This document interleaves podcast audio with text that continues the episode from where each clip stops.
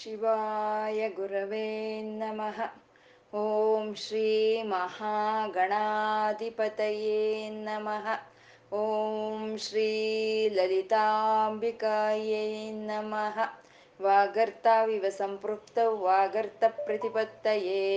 ಸಂಪೃಕ್ತೌ ವಾಗರ್ತ ಪ್ರತಿಪತ್ತಯೇ ಜಗತಃ ಪಿತರೌ ವಂದೇ ಪಾರ್ವತಿ ಪರಮೇಶ್ವರೌ. ಗುರುಬ್ರಹ್ಮ, ಗುರುರ್ವಿಷ್ಣು, ಗುರುದೇವೋ ಮಹೇಶ್ವರ. ಗುರುರ್ ಸಾಕ್ಷಾತ್ ಪರಂ ಬ್ರಹ್ಮ, ತಸ್ಮೈ ಶ್ರೀ ಗುರವೇ ನಮಃ. ಗುರವೇ ಸರ್ವಲೋಕಾನಾಂ ವಿಷಜೇ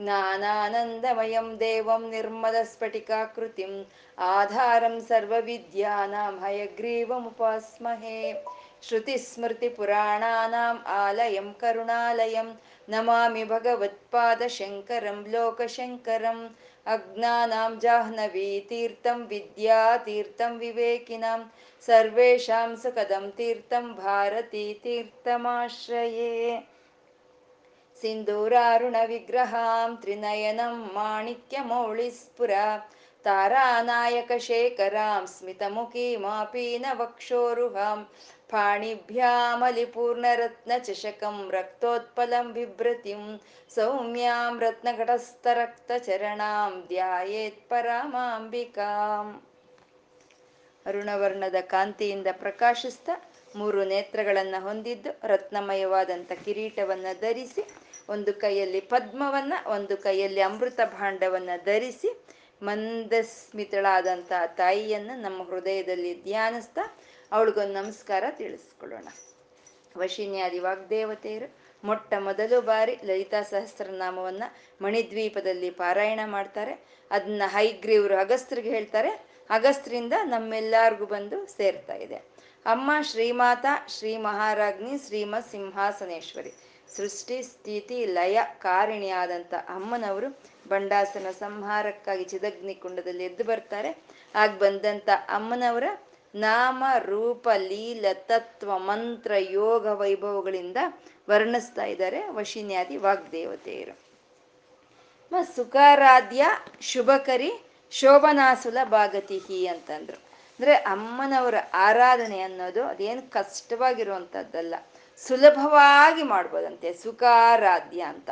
ಅಂದ್ರೆ ಅಮ್ಮನವ್ರಿಗೆ, ಅಮ್ಮನವರಿಗೆ ಏನು ಬೇಕೋ ಅದನ್ನ ಕೊಟ್ಟು ನಾವು ಉಪಾಸನೆ ಮಾಡಕ್ ನಮ್ಮ ಕೈಲಾಗಲ್ಲ ಆದ್ರೆ ನಾವು ಏನ್ ಕೊಟ್ರೆ ಅದನ್ನ ತಗೊಂಡು ತೃಪ್ತಿ ಪಡೋ ಅಂತ ಅಮ್ಮ ಸುಖಾರಾಧ್ಯ ಅಂತ. ನಿಜಕ್ಕೂ ಅವಳಿಗೆ ಬೇಕಾಗುವಷ್ಟು, ಅವಳಿಗೆ ಬೇಕಾಗಿರೋ ಅಷ್ಟು ಕೊಡೋದಕ್ಕೆ ನಮ್ಮ ಕೈಲಿ ಸಾಧ್ಯ ಆಗುತ್ತೆ. ಭಾವನೆ ಮಾಡಿದ್ರೆ ಸಾಕು. ಯಾವುದು ಲೋಪದೋಷಗಳು ಇಲ್ದಲೆ ಎಲ್ಲ ಇದ್ರೂ ಮನೇಲಿ ಸೋಮಾರಿತನ ಬೀಳೋದಲ್ಲ. ಲೋಪದೋಷಗಳು ಇಲ್ದಲೆ ಮನಸ್ಫೂರ್ತಿಯಾಗಿ ನಾವು ಏನ್ ಮಾಡ್ತೀವೋ ಅದಕ್ಕೆ ಆ ತಾಯಿ ಒಂದು ಅನುಗ್ರಹವನ್ನು ಕೊಡ್ತಾಳೆ. ಅದಕ್ಕೆ ಸುಖಾರಾಧ್ಯ, ಸುಖವಾಗಿ ಅವಳನ್ನ ಸೇವಿಸ್ಕೋಬೋದು ನಾವು ಅಂತ.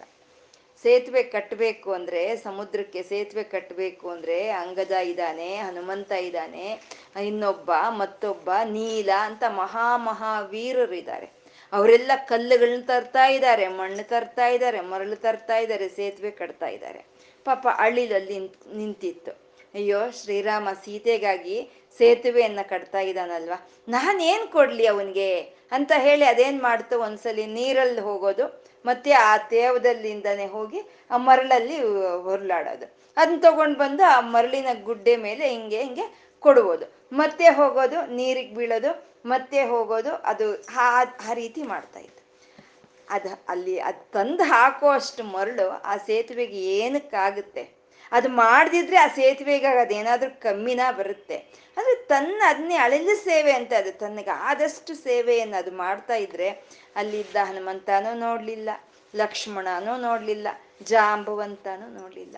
ಶ್ರೀರಾಮಚಂದ್ರ ನೋಡ್ತಾನೆ. ಅದನ್ನ ಮಾಡಿರೋಂಥ ಒಂದು ಸೇವೆಯನ್ನ ಶ್ರೀರಾಮಚಂದ್ರನವರು ಸ್ವೀಕಾರ ಮಾಡಿ ಅದ್ರ ಬೆನ್ನ ಮೇಲೆ ಹೇಗೆ ಪ್ರೀತಿಯಿಂದ ಸವರ್ತಾನೆ. ಅಂದ್ರೆ ನಮ್ಗೆ ಆದಷ್ಟು ನಾವು ಭಾವನೆ ಮಾಡ್ತಾ, ಆದಷ್ಟು ನಾವು ಉಪಾಸನೆಯನ್ನು ಮಾಡಿದ್ರೆ ಅದನ್ನ ಸ್ವೀಕಾರ ಮಾಡೋ ಅಂತ ಲಲಿತಾಂಬಿಕ ಅವಳು ಸುಖಾರಾಧ್ಯ ಅಂತ. ಭಾವಿಸಿದ್ರೆ ಸಾಕು ರೀ, ಅಮ್ಮನವ್ರಿಗೆ ಇನ್ನೇನು ಬೇಡ, ಭಾವಿಸಿದ್ರೆ ಸಾಕು. ಭಾವನೆಗೆ ಸಿಕ್ಕೋದು ಅಮ್ಮ ಒಬ್ಳೆ, ಜಗದಂಬೆ ಒಬ್ಳೆ ನಮ್ಗೆ ಭಾವನೆಗೆ ಸಿಕ್ಕೋದು. ನಾವು ಭಾವಿಸಿದ್ರೆ ನಮ್ಗೆ ಯಾರು ಸಿಗ್ತಾರೆ ಅಯ್ಯೋ, ನಾನು ನಿನ್ನ ತುಂಬಾ ನೆನ್ಸ್ಕೊಳ್ತಾ ಇದ್ದೀನಿ ಅಂದ್ರೆ ಏನ್ ಮಾಡ್ಬೇಕು ಇವಾಗ? ನಿನ್ ಕೆಲಸ ಎಲ್ಲ ನೆನ್ಸ್ಕೊಳ್ತಾ ಇದೀಯ? ಅಂತೀವಿ ನಾವು. ನೀನ್ ನೆನ್ಸ್ಕೊಂಡ್ರೆ ಎಷ್ಟು ಬಿಟ್ರೆ ಎಷ್ಟು, ನೀನ್ ಏನು ಕೊಡ್ತೀಯೋ ಅದು ಹೇಳು ಮೊದಲು ಅಂತೀವಿ ಹೀಗೆ ನಾವು ಭಾವಿಸಿದ್ರೆ ಸಾಕು, ನಮ್ಮ ಭಾವನೆಗೆ ಸಿಕ್ಕೋ ಅಂತ ತಾಯಿ ಸುಖಾರಾಧ್ಯ. ಅವಳು ಭಾವನಾ ಗಮ್ಯ ಭಾವನಾ ಮಾತ್ರ ಸಂತುಷ್ಟ ಹೃದಯ ಏನ್ ನಮಃ. ಭಾವಿಸಿದ್ರೆ ಸಾಕು, ಬಂದು ನಮ್ಮ ಹೃದಯದಲ್ಲಿ ಸೇರ್ಕೊಳ್ಳೋ ಅಂತ ತಾಯಿ ಸುಖಾರಾಧ್ಯ. ಸುಖವಾಗಿ ಆರಾಧನೆ ಮಾಡ್ಬೋದು ಅಂದ್ರೆ ನಾವ್ ಸರಿ ಕೂತ್ಕೊಂಡು ಒಂದು ಪದ್ಮಾಸನವನ್ನು ಹಾಕಿ, ನಮ್ಮ ಷಟ್ಚಕ್ರಗಳ ಮೂಲಕ ಮಾನಸಿಕವಾದಂಥ ಒಂದು ಆರಾಧನೆಯನ್ನು ಮಾಡಿದ್ರೆ ಅದನ್ನ ಸ್ವೀಕಾರ ಮಾಡೋ ಅಂತ ತಾಯಿ ಸುಖಾರಾಧ್ಯ. ಅಂದ್ರೆ ಅಂತರ್ಯಾಗವನ್ನು ತೋರಿಸೋ ಒಂದು ನಾಮವೇ ಸುಖಾರಾಧ್ಯ. ಏನಾಗುತ್ತೆ ಅಂದ್ರೆ ಶುಭಕರಿ ಶುಭವನ್ನು ಕೊಡ್ತಾಳೆ ಅಂತ. ಶುಭವನ್ನು ಕೊಡ್ತಾಳೆ ಅಂದ್ರೆ ನಮ್ಮ ಮನೇಲಿ ದಿನ ಮುಂಜಿನೋ, ದಿನ ಮದ್ವೆನೋ ಆಗುತ್ತೆ ಅಂತ ಅಲ್ಲ. ಶುಭವಾದ ಸಂಕಲ್ಪಗಳನ್ನು ಕೊಡ್ತಾಳೆ. ನಮ್ಗೆ ಯಾವುದು ಕೆಟ್ಟದಾದ ಬುದ್ಧಿಯನ್ನ ಕೊಡಲ್ಲ. ಶುಭವಾದ ಸಂಕಲ್ಪಗಳನ್ನು ಕೊಡ್ತಾಳೆ. ಆ ತಾಯಿಯನ್ನ ಯಾರು ಹೃದಯದಲ್ಲಿ ಇಟ್ಟು ಆರಾಧನೆ ಮಾಡ್ತಾ ಇರ್ತಾರೋ ಅವ್ರಿಗೆ ತಪ್ಪು ಮಾಡಬೇಕು ಅನ್ನೋ ಒಂದು ಮನೋಭಾವನೆನೇ ಬರೋದಿಲ್ಲ. ತಪ್ಪು ಮಾಡಕ್ ಆ ತಾಯಿ ಬಿಡಲ್ಲ. ಆ ರೀತಿ ಎಲ್ಲ ಕಲ್ಯಾಣ ಗುಣಗಳನ್ನೇ, ಎಲ್ಲ ಶುಭವಾಗಿರುವಂತ ಸಂಕಲ್ಪಗಳನ್ನೇ ನಮ್ಮಲ್ಲಿ ಕೊಡೋ ಅಂತ ಪ್ರಚೋದನೆ ಮಾಡೋ ಅಂತ ತಾಯಿ. ಶುಭಕರಿ ಶೋಭನಾ ಸುಲಭಾಗತಿ ಶೋಭನವಾಗಿ ಅಮ್ಮನವರ ಮುಂದೆ ನಾವು ಅಲಂಕೃತವಾಗಿ ನಾವು ಒಂದು ಒಳ್ಳೆಯ ಶುಭವಾದ ಶುಚಿಯಾದ ವಸ್ತ್ರಗಳನ್ನ ಉಟ್ಟು ಒಂದು ಕುಂಕುಮವನ್ನು ಹಚ್ಕೊಂಡು ಅರಿಶಿಣವನ್ನು ಹಚ್ಕೊಂಡು ಕಣ್ಣು ಕಪ್ಪು, ಸಿಂಧೂರವನ್ನು ಹಚ್ಕೊಂಡು ಹೂವನ್ನು ಮುಡ್ಕೊಂಡು ಲಕ್ಷಣವಾಗಿ ಅಮ್ಮನವ್ರ ಮುಂದೆ ನಾವು ಕೂತ್ಕೋಬೇಕು ಪೂಜೆಗೆ. ಯಾಕೆಂದ್ರೆ ನಾವೇನೊಂದು ವಿಗ್ರಹದ ಮುಂದೆ ಕೂತ್ಕೊಳ್ತಾ ಇಲ್ಲ ಅಥವಾ ಫೋಟೋ ಮುಂದೆ ಕೂತ್ಕೊಳ್ತಾ ಇಲ್ಲ. ನಾವು ಆ ಲಲಿತಾಂಬೆ ಮುಂದೆ ಕೂತ್ಕೊಳ್ತಾ ಇದ್ದೀವಿ. ಅಂದಮೇಲೆ ನಾವು ಹೇಗಿರ್ಬೇಕು? ಯಾರಾದರೂ ನಮ್ಮ ಮನೆಗೆ ಬಂದ್ರೆ ಹೇಗಿರ್ತೀವಿ ನಾವು? ಎಷ್ಟು ಚೆನ್ನಾಗಿ ಟಿಪ್ ಟಾಪಾಗಿ ನಾವು ರೆಡಿ ಆಗ್ತೀವರಲ್ಲ, ಬೀರು ಎಲ್ಲ ಹುಡುಕ್ತೀವಿ ಒಳ್ಳೆ ಹೊಸ ಸೀರೆ ತಗೊಳ್ತೀವಿ. ಮತ್ತೆ ಅಮ್ಮನವರು ಬಂದು ಹೋಗೋರು ಅತಿಥಿಗಳು ಬಂದು ಹತ್ತು ನಿಮಿಷ ಇದ್ದು ಹೋಗೋರ್ಗೆ ನಾವು ಅಷ್ಟು ಹಡಾವುಡಿ ಮಾಡಿದ್ರೆ ಶಾಶ್ವತವಾಗಿ ನಮ್ಮ ಮನೆಯಲ್ಲಿ, ಶಾಶ್ವತವಾಗಿ ನಮ್ಮ ಹೃದಯದಲ್ಲಿ ನಿಲ್ಲೋ ಅಂತ ಅಮ್ಮನ ಮುಂದೆ ನಾವು ಹೇಗೆ ಕೂತ್ಕೋಬೇಕು. ಶೋಭನರಾಗಿ ಕೂತ್ಕೋಬೇಕು. ಆವಾಗ ಅಂತ ಅವ್ರಿಗೆ ಸುಲಭವಾಗಿ ಸಿಗ್ತಾಳೆ ಅಮ್ಮ ಅಂತ ಶೋಭನಾ ಸುಲಭಾಗತಿಹಿ ಅಂದ್ರು. ಅಂದ್ರೆ ಹೀಗೆ ಕೂತ್ಕೊಂಡ್ರೆ ಸಾಕ ಅಂದ್ರೆ ಸಾಲಲ್ಲ. ಮನಸ್ಸಲ್ಲೂ ನಮ್ಮಲ್ಲಿ, ನಮ್ಮ ಮನಸ್ಸಲ್ಲಿ ಶುಭವಾದ ಸಂಕಲ್ಪಗಳನ್ನು ಹೊಂದಿರಬೇಕು. ನಾವು ಚೆನ್ನಾಗಿರ್ಬೇಕು, ನಮ್ಮ ಸುತ್ತ ಇರೋರು ಚೆನ್ನಾಗಿರ್ಬೇಕು ಅನ್ನೋ ಭಾವನೆ ಯಾರಲ್ಲಿ ಇರುತ್ತೋ ಅವ್ರನ್ನ ಶೋಭನರು ಅಂತಾರೆ. ಅಂದ್ರೆ ಬಾಹ್ಯ ಸೌಂದರ್ಯ ಎಷ್ಟು ಮುಖ್ಯವೋ, ಹೃದಯ ಸೌಂದರ್ಯವು ಅಷ್ಟೇ ಮುಖ್ಯ. ಹಾಗೆ ಬಾಹ್ಯ ಸೌಂದರ್ಯವು, ಹೃದಯ ಸೌಂದರ್ಯವು ಯಾರಲ್ಲಿ ಇರುತ್ತೋ ಅಂತ ಅವ್ರಿಗೆ ಅಮ್ಮ ಸುಲಭವಾಗಿ ಸಿಗ್ತಾಳೆ ಅಂತ ಶೋಭನಾ ಸುಲಭಾಗತಿ ಇನ್ನು ಮುಂದೆ ರಾಜರಾಜೇಶ್ವರಿ ಅಂತ, ರಾಜರಾಜೇಶ್ವರಿ ರಾಜ್ಯದಾಯಿನಿ ಅಂತ ಶುರುವಾಗ್ತಾ ಇದೆ. ಈ ರಾಜರಾಜೇಶ್ವರಿಯಿಂದ ಹಿಡಿದು ಸಾಗರ ಮೇಕಲವರೆಗೂ ಇರೋ ರಾಜ್ಯಲಕ್ಷ್ಮಿ ವಿದ್ಯೆ ಅಂತ ಹೇಳ್ತಾರೆ. ಇದೊಂದು ಗುಂಪಿಗೆ ಸೇರಿರೋ ವಿದ್ಯೆ. ಇದರ ಮೂಲಕ ನಾವು ಶ್ರೀಮಾತ್ರೆ ನಮಃ ಅಂತ ಹೇಳ್ತಾ ರಾಜ್ಯಲಕ್ಷ್ಮಿ ನಮಃ ಅಂತ ಇಲ್ಲಿಂದ ರಾಜರಾಜೇಶ್ವರಿಯಿಂದ ಸಾಗರ ಮೇಕಲವರು ಹೇಳ್ಕೊಂಡು ಮತ್ತೆ ಶ್ರೀಮಾತ್ರೆ ನಮ ಅಂತ ಹೇಳ್ಕೊಂಡ್ರೆ ಅದಕ್ಕೊಂದು ಸಿದ್ಧಿ ಅನ್ನೋದು ಬರುತ್ತೆ. ನಮ್ಗೆ ಅದಕ್ಕೊಂದು ಸಿದ್ಧಿ ಕೊಡ್ತಾಳೆ ಆ ತಾಯಿ. ಯಾರಾದರೂ ಸರಿ ನಾವಿರೋ ಸ್ಥಿತಿಗಿಂತ ಇನ್ನು ಉನ್ನತ ಸ್ಥಿತಿಗೆ ಹೋಗಬೇಕು ಅಂತ. ಅಂದ್ರೆ ಹೇಳ್ತಾ ಇರ್ತೀವಿ, ಯಾಕೋ ರೀ ಈ ಜೀವನ ಮೂರು ಇಳಿತಾ ಇಲ್ಲ ಆರ್ಗ್ ಹತ್ತಾ ಇಲ್ಲ ಅಂತ ನಾವು ಹೇಳ್ತಾ ಇರ್ತೀವಿ. ಅಂದ್ರೆ ಎಲ್ಲಿದೀವೋ ಅಲ್ಲೋ ನಿಂತು ಹೋಗಿದೀವಿ ಅಂತ. ಅದು ವೃತ್ತಿಪರವಾಗಿ ಆಗ್ಬೋದು, ವ್ಯಾಪಾರ ಪರವಾಗಿ ಆಗ್ಬೋದು, ಅಥವಾ ಆಧ್ಯಾತ್ಮಿಕವಾಗಿ ಆಗ್ಬೋದು. ಎಲ್ಲಿದ್ರೆ ನಾವು ಅಲ್ಲೇ ಇದ್ದೀವಿ ಅಂತ ನಮ್ಮ ಮನಸ್ಸಿಗೆ ಅನ್ಸಿದ್ರೆ, ನಮ್ಗೆ ಇನ್ನೂ ಉನ್ನತವಾದ ಸ್ಥಿತಿ ಬೇಕು ಅಂದ್ರೆ, ವ್ಯಾಪಾರದಲ್ಲಿ ಸ್ಥಿರತ್ವ ಬರಬೇಕು ಅಂದ್ರೆ, ಒಂದು ನಾವು ಮಾಡೋ ಕೆಲಸಗಳ ಪ್ರಮೋಷನ್ ಅಂತ ಹೇಳ್ಕೊಬೋದು. ಅದು ನಮ್ಗೆ ಬೇಕು ಅಂದಾಗ, ಅಥವಾ ಆಧ್ಯಾತ್ಮಿಕವಾಗಿ ನಮ್ಮ ಮನಸ್ಸು ದೃಢವಾಗಿ ಆ ತಾಯಿಯ ಪಾದಗಳ ಮೇಲೆ ನಿಲ್ಬೇಕು ಅಂತ ಅಂದಾಗ ನಾವು ಶ್ರೀಮಾತ್ರೆ ನಮಃ ರಾಜ್ಯ ರಾಜರಾಜೇಶ್ವರಿ ನಮಃ ಇಂದ ಹಿಡಿದು ಸಾಗರ ಮೇಖಲವರೆಗೂ ಹೇಳ್ಕೊಂಡು ಮತ್ತೆ ಅಲ್ಲಿ ನಾವು ಶ್ರೀಮಾತ್ರೆ ನಮ್ಮ ಸಂಪುಟೀಕರಣ ಮಾಡ್ಕೊಂಡ್ರೆ ನಮ್ಗೆ ಏನ್ ಬೇಕೋ ಅದನ್ನ ಕೊಡೋ ಅಂತ ಒಂದು ವಿದ್ಯೆಯೇ ಇದು ರಾಜ್ಯಲಕ್ಷ್ಮಿ ವಿದ್ಯೆ ಅಂತ ಹೇಳೋದು. ಅಂದ್ರೆ ಕೊಡ್ತಾಳೆ, ಎಲ್ಲ ಇಹಲೋಕಕ್ಕೆ ಬೇಕಾಗಿರೋ ಅಂತವೆಲ್ಲ ಕೊಡ್ತಾಳೆ. ಅಷ್ಟರಲ್ಲೇ ಸುಮ್ಮನೆ ಇರಲ್ಲ, ಇದೆಲ್ಲ ಅನುಭವಿಸಿ. ಆದ್ರೆ ಇಷ್ಟೇ ಅಲ್ಲ, ನಿಮ್ಗೆ ಒಂದು ಮೋಕ್ಷ ಜ್ಞಾನ ಅನ್ನೋದು ಇದೆ, ಬನ್ನಿ ಅಂತ ಆ ಕಡೆಗೆ ಕರ್ಕೊಂಡೋಗಿ ಇಹಲೋಕ, ಪರಲೋಕಗಳ ಸುಖವನ್ನು ಕೊಡೋ ಅಂತ ಒಂದು ತಾಯಿ, ಆ ತಾಯಿ ರಾಜ ರಾಜೇಶ್ವರಿ ಅಂತಂದ್ರು ನಮ್ಗೆ ಆ ವಿದ್ ಇದು ಹೇಗಿದೆ ನೋಡಿ ಲಲಿತಾ ಸಹಸ್ರನಾಮ ಅನ್ನೋದು ಒಂದು ಸೂಪರ್ ಮಾರ್ಕೆಟ್ ಇದ್ದಂಗಿದೆ. ವೇದಾಂತ ಬೇಕಾ? ವೇದಾಂತ ಇದೆ. ಇಲ್ಲ, ನಿನ್ಗೆ ಸ್ಥೂಲವಾದಂತ ಒಂದು ವಿಗ್ರಹವನ್ನು ನೋಡ್ಕೊಂಡು ಸುಖ ಪಡ್ತೀಯಾ, ಆನಂದ ಪಡ್ತೀಯಾ? ಅದು ಇದೆ. ತತ್ವಗಳು ಬೇಕಾ? ಇದೆ. ಇಹಲೋಕಕ್ಕೆ ಬೇಕಾಗಿರುವಂತ ಐಶ್ವರ್ಯಗಳು ಬೇಕಾ? ಕೊಡ್ತೀನಿ. ಮೋಕ್ಷ ಬೇಕಾ? ಕೊಡ್ತೀನಿ. ಏನ್ ಬೇಕೋ ಅದು ಕೊಡ್ತೀನಿ ಅಂತ ಸೂಪರ್ ಮಾರ್ಕೆಟ್, ಆ ಸೂಪರ್ ಮಾರ್ಕೆಟ್ ಆಗಿದೆ ನಮಗೆ ಈ ಲಲಿತಾ ಸಹಸ್ರನಾಮ ಯಾರಿಗೆ ಏನು ಬೇಕೋ ಅದನ್ನ ಕೊಡೋ ಅಂತ ತಾಯಿ ರಾಜರಾಜೇಶ್ವರಿ ಅಂತ ಅಂದ್ರು. ರಾಜ ರಾಜ ಈಶ್ವರಿ ಅಂತ ಇದೆ ಇದರಲ್ಲಿ. ಆ ಈಶ್ವರಿ, ರಾಜರಿಗೂ, ರಾಜ ರಾಜರಿಗೂ ಈಶ್ವರಿ ಆಗಿರೋ ಅಂತ ತಾಯಿ ರಾಜ ರಾಜೇಶ್ವರಿ ಅಂತ ಒಂದು ಸಿಂಹಾಸನದ ಮೇಲೆ ಒಂದು ಗಂಭೀರವಾಗಿ ಒಂದು ಠೀವಿಯಾಗಿ ಆ ಒಂದು ಕಬ್ಬಿನ ಜಲ್ಲೆಯನ್ನ ಕೈಯಲ್ಲಿ ಹಿಡಿದು, ರಾಜದಂಡದ ಹಾಗೆ ಹಿಡಿದು ಆ ತಾಯಿ ರಾಜ ರಾಜೇಶ್ವರಿಯಾಗಿ ಕೂತಿದ್ದಾಳೆ. ಎಲ್ಲ ರಾಜ ರಾಜರಿಗೂ ಆ ತಾಯಿನೇ ಈಶ್ವರಿ. ಅಂದ್ರೆ ಆ ಪರಮೇಶ್ವರ ತತ್ವವನ್ನು ತೋರಿಸ್ತಾ ಇದ್ದಾರೆ. ಇಲ್ಲಿ ಅವಳೇ ಬಾಸ್, ದಿ ಬಾಸ್. ಅವಳನ್ನ ಬಿಟ್ರೆ ಇನ್ನೊಬ್ಳು ಇಲ್ಲ ಅನ್ನೋದನ್ನ ಇಲ್ಲಿ ರಾಜರಾಜೇಶ್ವರಿ ಅನ್ನೋ ಒಂದು ನಾಮ ನಮ್ಗೆ ಹೇಳ್ತಾ ಇದೆ. ರಾಜರು ಅಂತ ಅಂದ್ರೆ ಎಲ್ಲಾ ವಿಧವಾಗ್ಲಿ ಪ್ರಕಾಶಿಸೋ ಅಂತವ್ರು. ಅಂದ್ರೆ ಆ ಪ್ರಕಾಶ ಅನ್ನೋದು ಜ್ಞಾನದಲ್ಲಿ ಪ್ರಕಾಶಿಸ್ಬೋದು ಕೆಲವು ರಾಜರು. ಕೆಲವರು ಸಂಪತ್ತಿನಲ್ಲಿ ಪ್ರಕಾಶಿಸಿರ್ಬೋದು. ಕೆಲವರು ಸಾಹಸದಲ್ಲಿ ಒಂದು ಪ್ರಕಾಶಿಸ್ಬೋದು. ಆದ್ರೆ ಜ್ಞಾನದಲ್ಲಾಗ್ದು ಸಂಪತ್ತಲ್ಲಾಗ್ಲು ಸಾಹಸದಲ್ಲಾದ್ರು ಎಲ್ಲಾದ್ರಲ್ಲೂ ಪ್ರಕಾಶಿಸ್ತಾ ಇದ್ದಂತ ರಾಜ, ರಾಜನು ಅಂದರೆ ರಾಮಚಂದ್ರ ಮೂರ್ತಿ. ಶ್ರೀರಾಮನೇ ಎಲ್ಲ ವಿಧವಾಗಿ ಅವನ ಐಶ್ವರ್ಯದಲ್ಲಾಗ್ಬೋದು, ಜ್ಞಾನದಲ್ಲಾಗ್ಬೋದು, ಸಾಹಸದಲ್ಲಾಗ್ಬೋದು, ಧರ್ಮದಲ್ಲಾಗ್ಬೋದು ಎಲ್ಲಾದ್ರಲ್ಲೂ ಪ್ರಕಾಶಿಸ್ತಾ ಇಂಥ ರಾ, ರಾಜನು ಶ್ರೀರಾಮಚಂದ್ರ ಮೂರ್ತಿ ಅಂತ ಹೇಳಿದ್ರು. ರಾಜ ಅಂದ್ರೆ ರಂಜಿ ರಂಜಿಸೋ ರಾಜರು ಅಂತಾರೆ. ರಂಜನೆ ಅಂದ್ರೆ ನಮ್ಗೇನೋ ಒಂದು ಬಫುನ್ ತರ ವೇಷ ಹಾಕೊಂಡು ಬಂದು ನಮ್ಗೆ ಮನೋ ರಂಜನೆಯನ್ನ ಕೊಡೋ ಅಂತವ್ರಲ್ಲ, ರಂಜನೆ ಅಂದ್ರೆ ನಮ್ಮನ್ನ ಪೋಷಣೆ ಮಾಡೋವ್ರನ್ನ ರಾಜರು ಅಂತಾರೆ. ಆ ರೀತಿ ಈ ಪ್ರಾಣಿ ಪ್ರಕೃತಿಗಳನ್ನೆಲ್ಲ ಪೋಷಣೆ ಮಾಡೋ ಸಲುವಾಗಿ ಆ ತಾಯಿ ಕೆಲವರು ರಾಜರನ್ನ ಸೃಷ್ಟಿ ಮಾಡಿದ್ದಾಳೆ. ಅಂದ್ರೆ ಇವಾಗ ನಾವು ಅರ್ಥ ಆಗ್ಬೇಕು ಅಂತಂದ್ರೆ ನಮ್ಮನ್ನೆಲ್ಲ ಆಳೋರು ನಮ್ಮ ಒಂದು ಕಾನ್ಸ್ಟಿಟ್ಯೂಯನ್ಸಿ ಎಂ ಎಲ್ ಎ ಅಂತ ಹೇಳ್ತೀವಿ. ಆ ಎಂ ಎಲ್ ಎ ಮಿನಿಸ್ಟ್ರ್ ಕೆಳಗೆ ಕೆಲಸ ಮಾಡ್ತಾರೆ. ಆ ಮಿನಿಸ್ಟ್ರು ಚೀಫ್ ಮಿನಿಸ್ಟ್ರ್ ಕೆಳಗೆ ಕೆಲಸ ಮಾಡ್ತಾರೆ. ಅವರು ಮತ್ತೆ ಪ್ರೈಮ್ ಮಿನಿಸ್ಟರ್ ಕೆಳಗೆ ಕೆಲಸ ಮಾಡ್ತಾರಲ್ವ? ಹಾಗೆ ಆ ತಾ, ಹಾಗೆ ಒಂದು ಈ ದಿಕ್ಪಾಲಕರು ಅನ್ನೋರು ಅವರೆಲ್ಲ ರಾಜರು. ಅವರು ಈ ದಿಕ್ಕುಗಳನ್ನೆಲ್ಲ ಆಳ್ತಾ ಇದ್ದಾರೆ, ಪ್ರಾಣಿ ಪ್ರಕೃತಿನೆಲ್ಲ ಆಳ್ತಾ ಇದ್ದಾರೆ. ಅವ್ರನ್ನ ನಾವು ರಾಜರು ಅಂತ ಕರಿಬೋದು. ಆ ರಾಜರು ಯಾರ ಅಧೀನದಲ್ಲಿ ಇದ್ದಾರೆ ಇಂದ್ರನ ಆಧೀನದಲ್ಲಿ ಇದ್ದಾರೆ ಅವರು. ಹಾಗಾಗಿ ಇಂದ್ರನ ನಾವು ರಾರಾಜು ಅಂತ ಹೇಳ್ಕೋಬಹುದು ನಾವು ರಾಜರಿಗೆ ರಾಜ ಅಂತ ಹೇಳ್ಕೋಬಹುದು ಆ ಇಂದ್ರ ಯಾರ ಆಧೀನದಲ್ಲಿದ್ದಾನೆ? ತ್ರಿಮೂರ್ತಿಗಳ ಆಧೀನದಲ್ಲಿದ್ದಾನೆ. ಬ್ರಹ್ಮ, ವಿಷ್ಣು, ರುದ್ರರ ಆಧೀನದಲ್ಲಿ ಇಂದ್ರನಿಂದ ಹಿಡಿದು ಎಲ್ಲಾ ರಾಜರು ಅವರ ಆಧೀನದಲ್ಲೇ ಇದ್ದಾರೆ ಅಂತ. ಮತ್ತೆ ಅಂತ ಎಲ್ಲಾ ರಾಜರನನ್ನು ಆಧೀನದಲ್ಲಿ ಇಟ್ಕೊಂಡಿರೋ ಅಂತ ತ್ರಿಮೂರ್ತಿಗಳು, ಬ್ರಹ್ಮ, ವಿಷ್ಣು, ರುದ್ರರು ಯಾರ ಆಧೀನದಲ್ಲಿ ಇದಾರೋ ಆ ತಾಯಿ ರಾಜ ರಾಜೇಶ್ವರಿ ಅಂತ ಹೇಳಿದ. ರಾಜರಿಗೂ, ರಾಜರಾಜರಿಗೂ, ಬ್ರಹ್ಮ, ವಿಷ್ಣು, ಮಹೇಶ್ವರರಿಗೂ ಈಶ್ವರಿ ಆದಂತ ತಾಯಿ ರಾಜ ರಾಜೇಶ್ವರಿ ಅಂತ ಹೇಳ್ತಾರೆ. ಈಶ್ವರಿ ಅಂತಂದ್ರೆ ಯಾರಿಂದ ಎಲ್ಲ ಬಂತೋ ಅವ್ರನ್ನ ಈಶ್ವರಿ ಅಂತಾವು. ಈ ತಾಯಿಯಿಂದನೇ ಶ್ರೀಮಾತ ಆದ ಈ ತಾಯಿಯಿಂದಾನೆ ಬ್ರಹ್ಮ, ವಿಷ್ಣು ರುದ್ರರಾಗ್ಬೋದು ಇಂದ್ರ, ದಿಕ್ಪಾಲಕರಾಗ್ಲಿ ಬಂದಿರೋ ಅಂಥದ್ದು ಅವ್ರಿಗೆಲ್ಲ ತಾಯಿ ರಾಜ ರಾಜೇಶ್ವರಿ ಅಂತ ಹೇಳ್ತಾ ಇದ್ದಾರೆ. ರಾಜ ರಾಜೇಶ್ವರಿ ಅಂತ. ಮತ್ತೆ ರಾಜರಾಜೇಶ್ವರಿ ಅಂತ ಅಂದ್ರೆ ಮಹಾಲಕ್ಷ್ಮಿ, ರಾಜ್ಯಲಕ್ಷ್ಮಿ ಅಂತ ಅರ್ಥ. ಲಕ್ಷ್ಮಿ ಅಂತ ಅರ್ಥ. ಇದು ಲಕ್ಷ್ಮಿ ಅಷ್ಟೋತ್ತರದಲ್ಲಿ ಒಂದು ನಾಮ ಬರುತ್ತೆ ನಪವೇಶ್ಮ ಗೃತಾನಂದಾಯೇ ನಮೋ ನಮಃ ಅಂತ.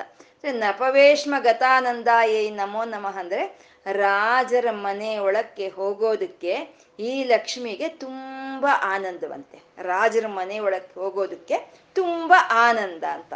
ಅಂದ್ರೆ ರಾಜರ ಮನೆಯಲ್ಲಿ ಒಂದು ವಿಧವಾದ ಒಂದು ಕಳೆ ಅನ್ನೋದಿರುತ್ತೆ ಒಂದು ವಿಧವಾದ ಕಳೆ ಇರುತ್ತೆ ರಾಜರ ಮನೆಯಲ್ಲಿ. ಅಂದ್ರೆ ಆ ಕಳೆ ಇದ್ದಿದ್ದಕ್ಕೆ ಅವರು ರಾಜರಾಗಿದ್ದು. ಅವ್ರು ರಾಜರಾಗಿದ್ದಕ್ಕೆ ಆ ಕಳೆ ಇದ್ದಿದ್ದು. ಅಂದ್ರೆ ಆ ಕಳೆಯನ್ನ ಆ ರಾಜರನ್ನ ತಂದಂತ ತಾಯಿ ರಾಜ ರಾಜೇಶ್ವರಿ ಅಂತ ಹೇಳೋದು.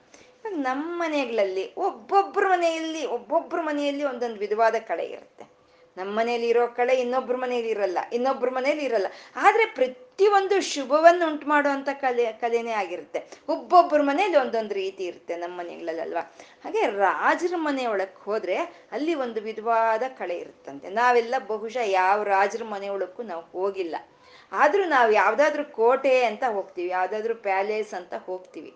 ಅದು ಅರ್ಧ ಶಿಥಿಲವಾಗಿ ಹೋಗಿದೆ. ಯಾವ ನಮ್ಮ ತಾತ ಮುತ್ತಾತರ ಕಾಲದಲ್ಲಿ ಅಲ್ಲಿ ಯಾವ ರಾಜರಿದ್ರು ನಮ್ಗೆ ತಿಳಿದಿಲ್ಲ.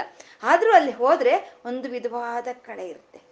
ಆ ಕಳೆಯಲ್ಲಿ ಒಂದು ವೈಭವ ಇರುತ್ತೆ, ಒಂದು ಸಾಹಸ ಇರುತ್ತೆ, ಒಂದು ವಿಜೃಂಭಣೆ ಅನ್ನೋದಿರುತ್ತೆ ಅಲ್ವಾ? ಅಲ್ಲಿ ನಮಗೆ ಅದು ನಮಗೆ ಅನುಭವಕ್ಕೆ ಬರುತ್ತೆ. ಅದನ್ನ ರಾಜ ಕಳೆ ಅಂತ ಹೇಳೋವಂಥದ್ದು. ಆ ರಾಜ ಕಳಾ ಸ್ವರೂಪಿಣಿಯಾದ ಲಲಿತಾಂಬಿಕೆ, ಆ ತಾಯಿ ರಾಜ ರಾಜೇಶ್ವರಿ, ಆ ತಾಯಿ ರಾಜ್ಯ ಲಕ್ಷ್ಮಿ ಅಂತ ಹೇಳುವಂಥದ್ದು. ರಾಜರ ಮನೆಯಲ್ಲಿ ಇರುವಂತ ಕಳಾ ಸ್ವರೂಪಿಣಿ, ಆ ತಾಯಿ ಅಂತ ರಾಜ ರಾಜೇಶ್ವರಿ ಅಂದ್ರೆ. ಮತ್ತೆ ಲಕ್ಷ್ಮಿ ಅಂತಂದ್ರು, ರಾಜ್ಯ ಲಕ್ಷ್ಮಿ. ಲಕ್ಷ್ಮಿ ಅಂತಂದ್ರೆ ಶ್ರೀಂ ಬೀಜ ಸ್ವರೂಪಿಣಿ ಲಕ್ಷ್ಮಿ ಅಂತ ಹೇಳ್ತೀವಿ. ಶ್ರೀ ಸೂಕ್ತ ಎಲ್ಲ ನಮ್ಗೆ ಅದೇ ಹೇಳುತ್ತೆ ಅಲ್ವಾ? ಶ್ರೀ ಸೂಕ್ತ ಸ್ವರೂಪಿಣಿನೇ ಲಕ್ಷ್ಮಿ ಅಂತ ಹೇಳೋದು. ಶ್ರೀಂ ಬೀಜ ಸ್ವರೂಪಿಣಿ ಲಕ್ಷ್ಮಿ ಅಂತ ಹೇಳೋದು. ನಮ್ಗೆ ಷೋಡಶಾಕ್ಷರಿ ಮಂತ್ರವನ್ನ ನಾವು ತಗೊಂಡ್ರೆ, ಷೋಡಶಾಕ್ಷರಿ ಮಂತ್ರದಲ್ಲಿರುವಂತ ಹದಿನಾರು ಅಕ್ಷರಗಳಲ್ಲಿ ಶ್ರೀಂ ಬೀಜ ಅನ್ನೋದು ಪ್ರಧಾನವಾದಂತ ಒಂದು ಬೀಜ ಆಗಿರುವಂತಹದ್ದು ಅಂದ್ರೆ ಹದಿನಾರು ಅಕ್ಷರಗಳಿಗೆ ಕಿರೀಟಪ್ರಾಯವಾದಂತಹದ್ದು ಸಿಂಹಾಸನವಾಗಿರುವಂತಹದ್ದು ಶ್ರೀಂ ಬೀಜ ಅಂತ ಹೇಳೋದು. ಅಂದ್ರೆ ಈ ರಾಜರಾಜೇಶ್ವರಿ ಯಾರು ಅಂದ್ರೆ ಷೋಡಶಾಕ್ಷರಿ ಮಂತ್ರ ಸ್ವರೂಪಿಣಿ ರಾಜರಾಜೇಶ್ವರಿ ಅಂತ. ನಾವು ಷೋಡಶಾಕ್ಷರಿ ಮಂತ್ರ ಅನ್ನೋದು ರಾಣಿ ಮಂತ್ರ ಅಂತ ನಾವು ಹೇಳ್ಕೊಂಡಿದ್ದೀವಿ ಅಂದ್ರೆ ಎಲ್ಲಾ ಮಂತ್ರಗಳಲ್ಲೂ ಪ್ರಾಧಾನ್ಯತೆಯನ್ನು ಹೊಂದಿರುವಂತಹದ್ದು ಎಲ್ಲಾ ಮಂತ್ರಗಳನ್ನು ಆದೇಶಿಸ್ತಾ ಇರುವಂತ ಮಂತ್ರವೇ ಷೋಡಶಾಕ್ಷರಿ ಮಂತ್ರ ಅಂತ. ಆ ಷೋಡಶಾಕ್ಷರಿ ಮಂತ್ರವೇ ರಾಜ ರಾಜೇಶ್ವರಿ ಅಂತಂದ್ರೆ ಎಲ್ಲಾ ಮಂತ್ರಗಳಿಗೂ ಈಶ್ವರಿಯ ತಾಯಿ ಎಲ್ಲಾ ಮಂತ್ರಗಳಲ್ಲೂ ರಾಣಿ ಮಂತ್ರ, ಆ ಷೋಡಶಾಕ್ಷರಿ ಮಂತ್ರ ಸ್ವರೂಪಿಣಿ ರಾಜರಾಜೇಶ್ವರಿ ಅಂತ. ಮತ್ತೆ ರಾ ಷೋಡಶಾಕ್ಷರಿ ಮಂತ್ರ ಸ್ವರೂಪಿಣಿ ಅಂತ ಲಲಿತಾ ಅಂತೀರ ನೀವು ಅಂದ್ರೆ ಲಲಿತಾನೂ ಅಂತೀವಿ, ಕಾಮಾಕ್ಷಿನೂ ಅಂತೀವಿ, ರಾಜ್ಯಲಕ್ಷ್ಮಿನೂ ಅಂತ ಹೇಳ್ತೀವಿ. ಈ ಎಲ್ಲ ಒಂದೇ ಮಂತ್ರದ ರೂಪಗಳೇ ಇವೆಲ್ಲಾನು ಲಲಿತಾಂಬಿಗೆ ಆಗ್ಬೋದು, ಕಾಮಾಕ್ಷಿ ಆಗ್ಬೋದು, ಭುವನೇಶ್ವರಿ ಆಗ್ಬೋದು, ಅಥವಾ ರಾಜಲಕ್ಷ್ಮಿ ಆಗ್ಬೋದು. ಇವೆಲ್ಲ ಒಂದೇ ಮಂತ್ರದ ಸ್ವರೂಪಗಳು. ಹೇಗೆ ಅಂದ್ರೆ ಎ ಫರ್ ಅಂತೀವಿ. ಎ ಫಾರ್ ಏರೋಪ್ಲೇನ್ ಅಂತೀವಿ ಎ ಫಾರ್ ಆ್ಯಂಟ್ ಅಂತ ಹೇಳ್ತೀವಿ ಎಲ್ಲ, ಅಲ್ವಾ? ಹಾಗೆ ಒಂದೇ ಷೋಡಶಾಕ್ಷರಿ ಮಂತ್ರ ಸ್ವರೂಪಗಳೇ ಇವೆಲ್ಲ ಆಗಿರುವಂಥದ್ದು ಅಂದರೆ ರಾಜ ರಾಜೇಶ್ವರಿ ಅಂದರೆ ಈ ಪ್ರಪಂಚ ಪ್ರಕೃತಿಯನ್ನ ಆಳ್ತಾ ಇರುವಂಥ ಎಲ್ಲ ಶಕ್ತಿಗಳಿಗೂ ಈಶ್ವರಿ ಅನ್ನೋದು ಒಂದು, ಷೋಡಶಾಕ್ಷರಿ ಮಂತ್ರ ಸ್ವರೂಪಿಣಿ ಅನ್ನೋದು ಒಂದು, ಈ ರಾಜ ರಾಜೇಶ್ವರಿ ನಮಗೆ ಏನು ಬೇಕೋ ಅದನ್ನು ಕೊಡೋ ಅಂಥ ತಾಯಿ ರಾಜರಾಜೇಶ್ವರಿ ಅಂತ ಅಂದ್ರು. ರಾಜ್ಯದಾಯಿನಿ ಅಂತ ಇದ್ದಾರೆ. ಮುಂದಿನ ನಾಮ ರಾಜ್ಯದಾಯಿನಿ. ಅವರು ರಾಜರು ಹೇಗೆ ಆಗ್ತಾರಪ್ಪ? ಅವ್ರಿಗೆ ರಾಜ್ಯ ಇದ್ರೆ ಆಗ್ತಾರೆ. ಅವ್ರನ್ನ ರಾಜರನ್ನಾಗಿ ಮಾಡಿದ್ಲು ಅಮ್ಮ ಅಂದ್ರೆ ಏನ್ ಮಾಡ್ಬೇಕು ಮೊದ್ಲು? ಅವ್ರಿಗೊಂದು ರಾಜ್ಯವನ್ನು ಕೊಡ್ಬೇಕಲ್ವಾ? ಹಾಗೆ ರಾಜ್ಯದಾಯಿನಿ ರಾಜ್ಯವನ್ನು ಕೊಡ್ತಾಳೆ. ಇಂದ್ರನ್ಗೆ ಕೊಟ್ಲು ಅಮರಾವತಿ, ಮತ್ತೆ ಈ ಕುಬೇರನ ಕೊಟ್ಲು ಅಲಕಾಪುರಿ ವಾಯು, ಗಾಳಿ, ವಾಯುಗೆ ಕೊಟ್ಲು ಗಂಧಾವತಿ ಅಂತ, ಅಗ್ನಿ ಕೊಟ್ಲು ತೇಜೋವತಿ ಅಂತ. ಬ್ರಹ್ಮನಿಗೆ ಕೊಟ್ಲು ಸತ್ಯಲೋಕ, ನಾರಾಯಣನಿಗೆ ಕೊಟ್ಲು ವೈಕುಂಠ, ಶಿವನಿಗೆ ಕೊಟ್ರು ಕೈಲಾಸ ಅಂತ. ಈಗ ಎಲ್ಲರನ್ನು, ಇವರೆಲ್ಲ ರಾಜರೇ, ರಾಜಾದಿ ರಾಜರೇ, ಇವ್ರಿಗೆಲ್ಲ ರಾಜ್ಯವನ್ನು ಕೊಟ್ಟಂತ ಅಮ್ಮ ರಾಜ್ಯದಾಯಿನಿ ಅಂತ. ಅಂದ್ರೆ ಆ ಅಮ್ಮನಿಂದಾನೇ ಅವ್ರಿಗೆ ಆ ಎಲ್ಲ ರಾಜ್ಯಗಳು ಸಿಕ್ಕಿದೆ ಅಂತ. ಮತ್ತೆ ನಮ್ಗೆ ಹೇಗೆ? ಅವ್ರಿಗೇನೋ ಸಿಕ್ತು, ಅವ್ರಿಗೆ ರಾಜ್ಯ ಬೇಕಾಗಿತ್ತು, ಇಂದ್ರನಿಗೆ ಅಮರಾವತಿ ಬೇಕಾಗಿತ್ತು, ಸಿಕ್ತು. ನಮ್ಗೆ ಏನು ಅಂದ್ರೆ ನಮ್ಗೆ ಏನ್ ಬೇಕೋ ಅದು ನಮ್ಗೆ ಸಿಕ್ಕಿದ್ರೆ ಅದೇ ನಮ್ಗೆ ರಾಜ್ಯ. ನಮ್ಗೆ ಏನ್ ಸಿಕ್ಕಿದ್ರೆ ನಾವು ಆನಂದವಾಗಿರ್ತೀವೋ ಅದೇ ರಾಜ್ಯ. ನಮ್ಗೆ ಏನ್ ಬೇಕೋ, ನಮ್ಗೆ ಯಾವ ಆನಂದದಿಂದ ಏನ್ ಬೇಕೋ ಅದನ್ನ ಕೊಡೋ ಅಂತ ತಾಯಿ ರಾಜ ರಾಜೇಶ್ವರಿ ಆ ತಾಯಿನಿ. ರಾಜ್ಯದಾಯಿನಿ ಅಂದ್ರು. ರಾಜ್ಯವಲ್ಲಭ ಅಂತ ಇದ್ದಾರೆ. ರಾಜ್ಯವಲ್ಲಭ ಅಂದ್ರೆ ಈ ರಾಜ್ಯಗಳಿಗೆಲ್ಲ ಕೊಟ್ಟಿದ್ದಾಳೆ. ಇಂದ್ರನಿಗೂ ಕೊಟ್ಟಿರ್ಬೋದು ಕುಬೇರ್ನಿಗೂ ಕೊಟ್ಟಿರ್ಬೋದು, ಯಮನಿಗೂ ಕೊಟ್ಟಿರ್ಬೋದು, ನಮಗೂ ಕೊಟ್ಟಿರ್ಬೋದು. ಆದ್ರೆ ಅವು ಎಲ್ಲ ನಿಯಂತ್ರಣೆ ಆ ತಾಯಿಯ ಕೈಯಲ್ಲೇ ಇದೆ ಅಂತ ರಾಜ್ಯವಲ್ಲಭ ಅಂತಂದ್ರು. ರಾಜ್ಯ ವಲ್ಲಭ ಅಂತಂದ್ರೆ ರಾಜ್ಯದಲ್ಲಿ ಇವಾಗ ನಾವು ಹೇಳ್ಕೊಂಡಂತ ಎಲ್ಲ ರಾಜ್ಯಗಳು ಸತ್ಯಲೋಕದಿಂದ ಹಿಡಿದು ನಮ್ಮ ಹೃದಯ ಸಾಮ್ರಾಜ್ಯ. ಈ ರಾಜ್ಯದವರೆಗೂ ಎಲ್ಲರಿಗೂ ಏನೇನು ಬೇಕೋ ಆ ಪ್ರೀತಿಯನ್ನ ಉಂಟು ಮಾಡ್ತಾ ಅದನ್ನ ಕೊಡ್ತಾ ಇರೋ ಅಂತ ತಾಯಿ ರಾಜ್ಯವಲ್ಲವ ಅಂತ. ಯಾಕೆ ಮಾಡ್ತಾ ಇದ್ದಾಳೆ ಆ ತಾಯಿ ಅಂತಂದ್ರೆ ನಾವು ಇವಾಗ ಯಾರಿಗಾದ್ರೂ ಏನಾದ್ರೂ ಒಂದು ಕೆಲಸ ಮಾಡಿಕೊಟ್ರೆ ಇರ್ಲಿ, ಇವರಿಂದ ನಾಳೆ ನಮ್ಗೇನಾದ್ರೂ ಒಂದು ಕೆಲಸ ಬರುತ್ತೆ ಅನ್ನೋದಿರುತ್ತೆ ಇಲ್ಲ, ನಾವು ಅವ್ರಿಗೇನಾದ್ರೂ ಮಾಡಿದ್ವಿ ಅಂದ್ರೆ ನಮ್ಗಿನ್ನೊಬ್ರು ಏನಾದರೂ ಮಾಡ್ತಾರೆ. ಇಲ್ಲ ಪುಣ್ಯ ಬರುತ್ತೆ, ಇಲ್ಲ ಮೋಕ್ಷ ಬರುತ್ತೆ, ಇಲ್ಲ ಯಾವುದು ಇದೆ ಅಂದ್ರೆ ಇದ್ರ ಮೇಲೆ ಯಾವ ಆಸೆನೂ ಇಲ್ಲ ಅನ್ನೋ ಒಂದು ಕೀರ್ತಿನಾದ್ರೂ ಬರುತ್ತೆ ನಮ್ಗೆ. ಆದ್ರೆ ಅಮ್ಮ ತೋರಿಸ್ತಾ ಇರೋವಂಥ ಇದು ಇದು ಎಂಥದ್ದು ಅಂದ್ರೆ ರಾಜತ್ ಕೃಪಾ ಅಂತ ಇದ್ದಾರೆ. ಮುಂದಿನ ನಾಮ ರಾಜತ್ ಕೃಪಾ ಅಂದ್ರೆ ಅವಳು ರಾಣಿನೇ, ಅವಳು ಕೊಡೋವೆಲ್ಲ ರಾಜ್ಯಗಳೇ. ಅವಳು ಕೃಪೆನು ರಾಜತ್ ಕೃಪಾ ಅಂತ. ರಾಜತ್ ಅಂದ್ರೆ ಉತ್ಕೃಷ್ಟತೆಯನ್ನ ರಾಜತ್ ಅಂತ ಹೇಳ್ತೀವಿ. ಅಂದ್ರೆ ಅಮ್ಮ ತೋರಿಸೋ ಅಂತ ಒಂದು ಕೃಪೆ ಇದೆ ಅಲ್ವಾ? ಅದು ರಾಜತ್ ಕೃಪ, ಅತ್ಯಂತ ಉತ್ಕೃಷ್ಟವಾಗಿರುವಂತ ಕೃಪೆಯ ತಾಯಿ ಇದು ಅಂತ. ನಾವು ಆ ತಾಯಿಯ ಕೃಪೆಯನ್ನ ನಾವು ಅನುಭವಿಸ್ಬೇಕು ಅಂದ್ರೆ ಪ್ರತಿ ಒಂದು ಕ್ಷಣವೂ ಅನುಭವಿಸ್ಬೇಕು. ಪ್ರತಿ ಒಂದು ಕ್ಷಣವು ಎಂಥ ಕೃಪೆ ಆ ತಾಯಿ ನಮ್ಮ ಮೇಲೆ ತೋರ್ತಾ ಇದ್ದಾಳೆ ಅನ್ನೋದನ್ನ ನಾವು ಪ್ರತಿ ಕ್ಷಣವೂ ನಾವು ಅನುಭವಿಸ್ಬೇಕು. ಇಲ್ಲ ಅಂದ್ರೆ ನಲ್ವತ್ತೈದು ಡಿಗ್ರಿ ಇರೋಂಥ ಒಂದು ಬೇಸಿಗೆ ಕಾಲ ನಮಗ್ ಬಂದು ಬೆಂದು ಹೋಗ್ತಾ ಇದ್ರೆ ತಕ್ಷಣ ಗಾಳಿಯನ್ನು ತರ್ತಾಳೆ. ಯಾರ್ರಿ ಹೇಳಿದ್ರು? ಬಿಸಿಲು ಕಾಲಕ್ಕೆ ಆ ಬಿಸಿಲಾದ ತಕ್ಷಣ ನಿಂಗೆ ಗಾಳಿ ತಗೊಂಡ್ ಬಂತ ಯಾರು ಹೇಳಿದ್ರು? ಅವಳು ಕೃಪೆ ಹೇಳ್ತು. ಮಕ್ಕಳ ಮೇಲೆ, ಪ್ರಕೃತಿ ಮೇಲೆ ಇರೋ ಅಂತ ಅವಳು ಕೃಪೆ ಹೇಳ್ತು. ಬಿಸಿಲು ಕಾಲದಲ್ಲಿ ಬೆಂದೋಗ್ತಾರೆ ಮಕ್ಕಳು ಗಾಳಿಯನ್ನ ತಗೊಂಡು ಹೋಗು ಅಂತ. ಕೃಪೆ ಅಲ್ವಾ ಅದು? ನಮ್ಮ ಕೈಲಾಗುತ್ತ ಅದು ನಾವು ತಂದ್ಕೊಡೋದಕ್ಕೆ ಹಾಗಲ್ಲ ಅಲ್ವಾ ಮತ್ತೆ ಈ ಒಂದು, ಆ ಬಿಸಿಲು ಕಾಲ ಬರ್ತಿದ್ದಂಗೆ ಕಳಂಗ್ರಿ ಹಣ್ಣು ಕೊಡ್ತಾಳೆ. ಯಾರು ಹೇಳಿದ್ರು? ನೀರು ನೀರಾಗಿರೋಂಥ ಕಳಂಗ್ರಿ ಹಣ್ಣನ್ನು ತಗೊಂಡು ಬಂದು ಕೊಡು ಅಂತ. ಹಾಗೆ ಪ್ರತಿ ಪ್ರಕೃತಿಯಲ್ಲಿ, ಪ್ರತಿಯೊಂದು ಪ್ರಾಣಿಯಲ್ಲಿ ಆ ಕೃಪೆಯನ್ನ ತಾಯಿ ತೋರ್ತಾ ಇದ್ದಾಳೆ. ಇವಾಗ ಮನುಷ್ಯರಿಗೆ ಜ್ಞಾಪಕ ಶಕ್ತಿ ಅನ್ನೋದು ಇರುತ್ತೆ. ಪಶುಗಳಿಗೆ ಆ ಜ್ಞಾಪಕ ಶಕ್ತಿ ಅನ್ನೋದು ಇರಲ್ಲ. ಅದಕ್ಕೆ ಹಿಂದಿನ ಕ್ಷಣ ಏನ್ ನಡೀತು ಅನ್ನೋ ಜ್ಞಾಪಕ ಶಕ್ತಿ ಯಾವ ಪಶುಗಳಿಗೆ ಇರೋದಿಲ್ಲ. ಮನುಷ್ಯನಿಗೆ ಮಾತ್ರನೇ ಆ ಜ್ಞಾಪಕ ಶಕ್ತಿ ಇರುತ್ತೆ. ನಾವು ಅನ್ಕೊಳ್ತೀವಿ, ಈ ಜ್ಞಾಪಕ ಶಕ್ತಿ ನಮಗೆ ವರ ಅಂತ ಅನ್ಕೊಳ್ತೀವಿ. ಅದಕ್ಕೆ ಮರುವನ್ನು ಕೊಟ್ಟಿದ್ದಾಳೆ ತಾಯಿ. ನಮ್ಗೆ ಏನಾದ್ರೂ ಇರೋದನ್ನ ಮರುವನ್ನು ಕೊಟ್ಟಿದ್ದಾಳೆ. ಆ ಮರುವೇ ನಮ್ಗೆ ಒಂದು ಅವಳ ಕೃಪೆಯನ್ನ ನಮ್ಗೆ ತೋರಿಸ್ಕೊಡುತ್ತೆ. ಇಲ್ಲಾಂದ್ರೆ ಯಾವುದೋ ಒಂದು ಘಟನೆ ನಡೆಯುತ್ತೆ. ಆ ಘಟನೆಯಿಂದ ನಮ್ಮ ಹೃದಯ ಒಡೆದೋಗುತ್ತೆ, ಮನಸ್ಸು ಒಡೆದೋಗುತ್ತೆ. ಈ ಕೆರೆ ಆಗಿ ನಮ್ಮ ನೇತ್ರಗಳು ಸುರು ಸುರಿದೋಗುತ್ತೆ ಆ ಕಣ್ಣೀರು ಅನ್ನೋದು. ನಮ್ಮ ಕೈಲಿ ತಡಿಯಕ್ಕಾಗಲ್ಲ. ನಾವು ಇರೋಕ್ಕಾಗಲ್ಲ ಅನ್ನೋಷ್ಟು ಸಂಕಟ ನಮಗೆ ಬರುತ್ತೆ. ಬಂದಾಗ ಅದ್ ಅದೇ ಸಂಕಟ ನಾವು ಬದುಕಿರೋವರೆಗೂ ಇದ್ರೆ, ಅದ್ ನಾವು ಮರೀದಲ್ಲೇ ಇದ್ರೆ ನಮ್ಮ ಜೀವನ ಹೇಗಿರ್ತಾ ಇತ್ತು? ತಾಯಿ ಕೃಪೆ ತೋರಿಸಿದಾಳೆ ನಮ್ಮ ಮೇಲೆ. ತಂದೆ ಹೊಡೆದ್ರೆ ತಾಯಿ ತ, ತೊಡೆ ಮೇಲೆ ಮಲಗಿಸ್ಕೊಂಡು ತಟ್ಟಿ ಆ ತಂದೆ ಹೊಡೆದಿದ್ದನ್ನ ಮರೆಯೋ ಹಾಗೆ ಮಾಡ್ತಾಳೆ. ಆ ಮರೆಯೋಗ್ ಮಾಡೋ ಅಂತವಳೆ ತಾಯಿ, ಅವಳೇ ಶ್ರೀಮಾತ. ಹಂಗೆ ಈ ಪ್ರಕೃತಿಯಲ್ಲಿ ನಮಗೆ ಬರೋಂಥ ಒಂದು ಸಂಘಟನೆಗಳು ಮರುವ, ನಾವು ಮರ್ತು ಹೋಗ್ಬೇಕು, ನಮ್ಮ ಜೀವನ ಮುಂದೆ ಹೋಗ್ಬೇಕು ಅಂತ ನಮ್ಗೆ ಆ ಮರುವನ್ನು ಕೊಟ್ಟಿದ್ದಾಳೆ. ಎಂತ ಕೃಪೆ ಅಲ್ವಾ? ಯಾರು ತಂದ್ಕೊಂಡ್ವಿ? ನಾವ ತಂದ್ಕೊಂಡ್ವಿ ಇದನ್ನ. ತ ಪ್ರತಿ ಒಂದು ಹೆಜ್ಜೆ ಹೆಜ್ಜೆಯಲ್ಲಿ ಅವಳ ಕೃಪೆಯನ್ನು ನಮಗೆ ತೋರಿಸ್ಕೊಡ್ತಾ ಇರುವಂತ ತಾಯಿ. ರಾಜತ್ ಕೃಪಾ, ಅವಳ ಕೃಪೆ ಮುಂದೆ ಇನ್ಯಾವ ಕೃಪೆನೂ ಇಲ್ಲ. ರಾಜತ್ ಕೃಪಾ ಅಂತ ಇದ್ದಾರೆ. ರಾಜಪೀಠ ನಿವೇಶಿತ ನಿಜಾಶ್ರಿತ ಅಂತ ಇದ್ದಾರೆ. ಮುಂದಿನ ನಾಮ ರಾಜಪೀಠ ನಿವೇಶಿತ ನಿಜಾಶ್ರಿತ ಅಂತ. ಅಂದ್ರೆ ಯಾರು ನಿಜವಾಗ್ಲು ಆ ತಾಯಿಯನ್ನ ಆಶ್ರಯಿಸ್ಕೊಂಡಿರ್ತಾರೋ, ಕೇಳಿಸ್ತಾ ಇದೆಯಾ? ಕೇಳಿಸ್ತಾ ಇದೆಯಾ?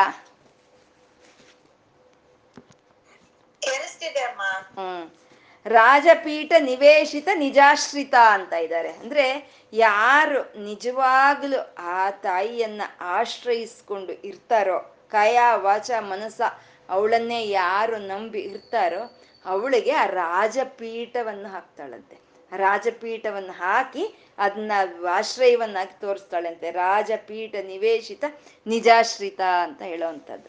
ಅಂದ್ ಯಾವುದು ಯೋಗ್ಯತೆನೇ ಇಲ್ಲ ಇವ್ರಿಗೆ ಅನ್ನೋ ಅಂಥವ್ರನ್ನ ತಗೊಂಡೋಗಿ ಎಂತಾದ ಒಂದು ಪದವಿಯಲ್ಲಿ ತಾಯಿ ಕೂಡಿಸ್ತಾಳಲ್ವ? ಅದು ಎಷ್ಟು ನಮಗೆ ಎಷ್ಟು ನಮ್ಗೆ ಅನುಭವಕ್ಕೆ ಬರುವಂಥದ್ದು. ಒಬ್ಬ ರೈತ ಇರ್ತಾನೆ. ಆ ರೈತನ್ಗೆ ಎರಡೇ ಎರಡು ಎಕರೆ ಜಮೀನು ಇರುತ್ತೆ. ಆ ಜಮೀನಲ್ಲಿ ಅವನಿಗೆ ಏನು ಒಂದು ಭತ್ತವೋ, ಧಾನ್ಯವೋ, ಇನ್ನೊಂದು, ಮತ್ತೊಂದು ಏನು ಬರ್ತಾ ಇರುತ್ತೋ ಅದನ್ನ ಅವನು ಮೂರು ಭಾಗ ಮಾಡ್ತಾ ಇರ್ತಾನೆ. ಮೂರು ಭಾಗ ಮಾಡಿ ಆ ಒಂದು ಅವಶ್ಯಕತೆ ಯಾರಿಗಿರುತ್ತೋ ಅವ್ರಿಗೆ ಒಂದು ಭಾಗವನ್ನು ಅವ್ರಿಗೆ ಕೊಡ್ತಾನೆ.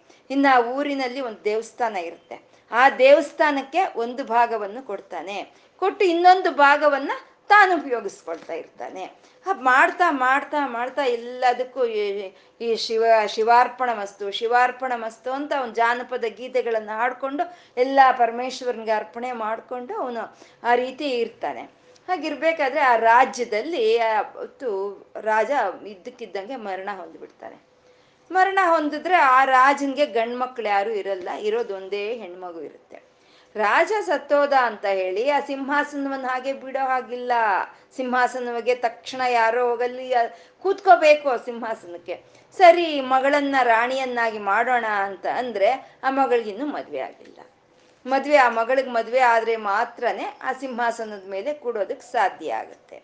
ಸರಿ, ಎಲ್ಲರೂ ಏನ್ ಮಾಡ್ತಾರೆ? ಬಂದಿರೋ ನೆಂಟ್ರಿಷ್ಟ್ರೆಲ್ಲ ನಂದು ರಾಜ್ಯ ನಂದು ರಾಜ್ಯ, ನಂದು ಸಿಂಹಾಸನ ನಂದು ಸಿಂಹಾಸನ ಕಿತ್ತಾಡಕ್ ಶುರು ಮಾಡ್ತಾರೆ. ಕಿತ್ತಾಡಕ್ ಶುರು ಮಾಡ್ತಾರೆ. ಆವಾಗ ಮಂತ್ರಿ ಹೇಳ್ತಾನೆ, ಅವರ ರಾಜನ ಆಸ್ಥಾನದಲ್ಲಿ ಒಂದು ಆನೆ ಇರುತ್ತೆ. ಅದನ್ನ ಗಜ ಅಂತ ಪ್ರೀತಿಯಿಂದ ಕರ್ಕೊಳ್ತಾ ಇರ್ತಾನೆ. ರಾಜ ಗಜ ಅಂತ ಮಗುನ್ ಕರೆದಂಗೆ ಕರ್ಕೊಳ್ತಾ ಇರ್ತಾನೆ. ಪ್ರತಿನಿತ್ಯ ರಾಜ ಎದ್ದ ತಕ್ಷಣ ಆ ಆನೆ ಹತ್ರ ಹೋಗಿ ಅದನ್ನೆಲ್ಲ ಸೌರಿ ಏನೋ ಒಂದು ಹಣ್ಣು ಅದಕ್ಕೆ ಕೊಟ್ಟು ಅವನ ಭಾವನೆಗಳನ್ನೆಲ್ಲ ಹಂಚ್ಕೊಳ್ತಾ ಇರ್ತಾನಂತೆ ಆನೆ ಜೊತೆ. ಪ್ರತಿ ಒಂದನ್ನು ಯಾರಿಗೆ ಅವನು ಏನು ಹೇಳ್ದಿದ್ರು ಆ ಆನೆಗೆಲ್ಲ ಪ್ರತಿಯೊಂದು ಹೇಳ್ಕೊಳ್ತಾ ಇರ್ತಾನಂತೆ ಪ್ರತಿನಿತ್ಯವೂ ಹೇಳ್ಕೊಳ್ತಾ ಇರ್ತಾನೆ. ಯಾವಾಗ ರಾಜ ಸತ್ತೋಯ್ತೋ ಅದು ಎಲ್ಲವನ್ನು ಬಿಟ್ಟು ಕಣ್ಣೀರು ಸೋರಿಸ್ಕೊಂಡು ಅದು ಸುಮ್ಮನೆ ಒಂದ್ ಕಡೆ ಮಲಗಿಬಿಡುತ್ತೆ. ಅದು ಎಲ್ಲಾ ಭಾವನೆಗಳು, ರಾಜನ ಭಾವನೆಗಳೆಲ್ಲ ತಿಳಿದಿರೋ ಅಂತ ಆನೆ. ಗಜ ಮಲಗಿರುತ್ತೆ. ಮಂತ್ರಿ ಹೇಳ್ತಾರೆ, ಆ ಗಜನ್ಗೆ ಒಂದು ಹೂವಿನ ಹಾರವನ್ನು ಕೊಡೋಣ ನಾವು. ಕೊಟ್ಟು ಅದು ಯಾರಿಗೆ ಕೊರಳಿಗೆ ಆ ಹೂವಿನ ಹಾರವನ್ನು ಹಾಕಿದ್ರೆ ಅವರನ್ನೇ ರಾಜನನ್ನಾಗಿ ಮಾಡೋಣ. ಯಾಕೆಂದ್ರೆ ರಾಜನ ಮನಸ್ಸೇನು, ಅವನ ಏನು ಅನ್ನೋದೆಲ್ಲ ಆ ಗಜಾಗೆ ತಿಳಿದಿದೆ ಅಂತ ಹೇಳಿ ಒಂದು ಹೂವಿನ ಹಾರವನ್ನು ಅದು ಚೆನ್ನ ಹಾಗೆ ನಿನ್ಗೊಂದು ಜವಾಬ್ದಾರಿ ಇದೆ ಕಣೋ, ರಾಜ ಹೋಗ್ಬಿಟ್ಟ, ನೀನ್ ಹಿಂಗ್ ಮಲ್ಕೊಂಡ್ ಮಲಗಿ ಅಳೋ ಹಾಗಿಲ್ಲ, ನೀನ್ ಎದ್ದೇಳು, ನಿನ್ ಕೈಗೆ ಒಂದು ಹೂವಿನ ಹಾರವನ್ನು ಕೊಡ್ತೀವಿ. ಈ ರಾಜ್ಯ ಯಾರ ಕೈಯಲ್ಲಿದ್ರೆ ಸುಭಿಕ್ಷವಾಗಿರುತ್ತೋ ಅಂತ ಅವ್ರ ಕೊರಳಿಗೆ ಹಾಕೋ ನೀನು ಈ ಹಾರ ಅಂತ ಹೇಳಿದ ತಕ್ಷಣ ಅಷ್ಟರವರೆಗೂ ಹತ್ಕೊಂಡು ಮಲಗಿದ್ದಂತ ಗಜ ಪಟ್ ಅಂತ ಹೇಳುತ್ತೆ. ಓ, ರಾಜರ ಕೆಲಸ ಇವಾಗ ನಾನು ಮಾಡ್ತೀನಿ ಅಂತ ಹೇಳಿ.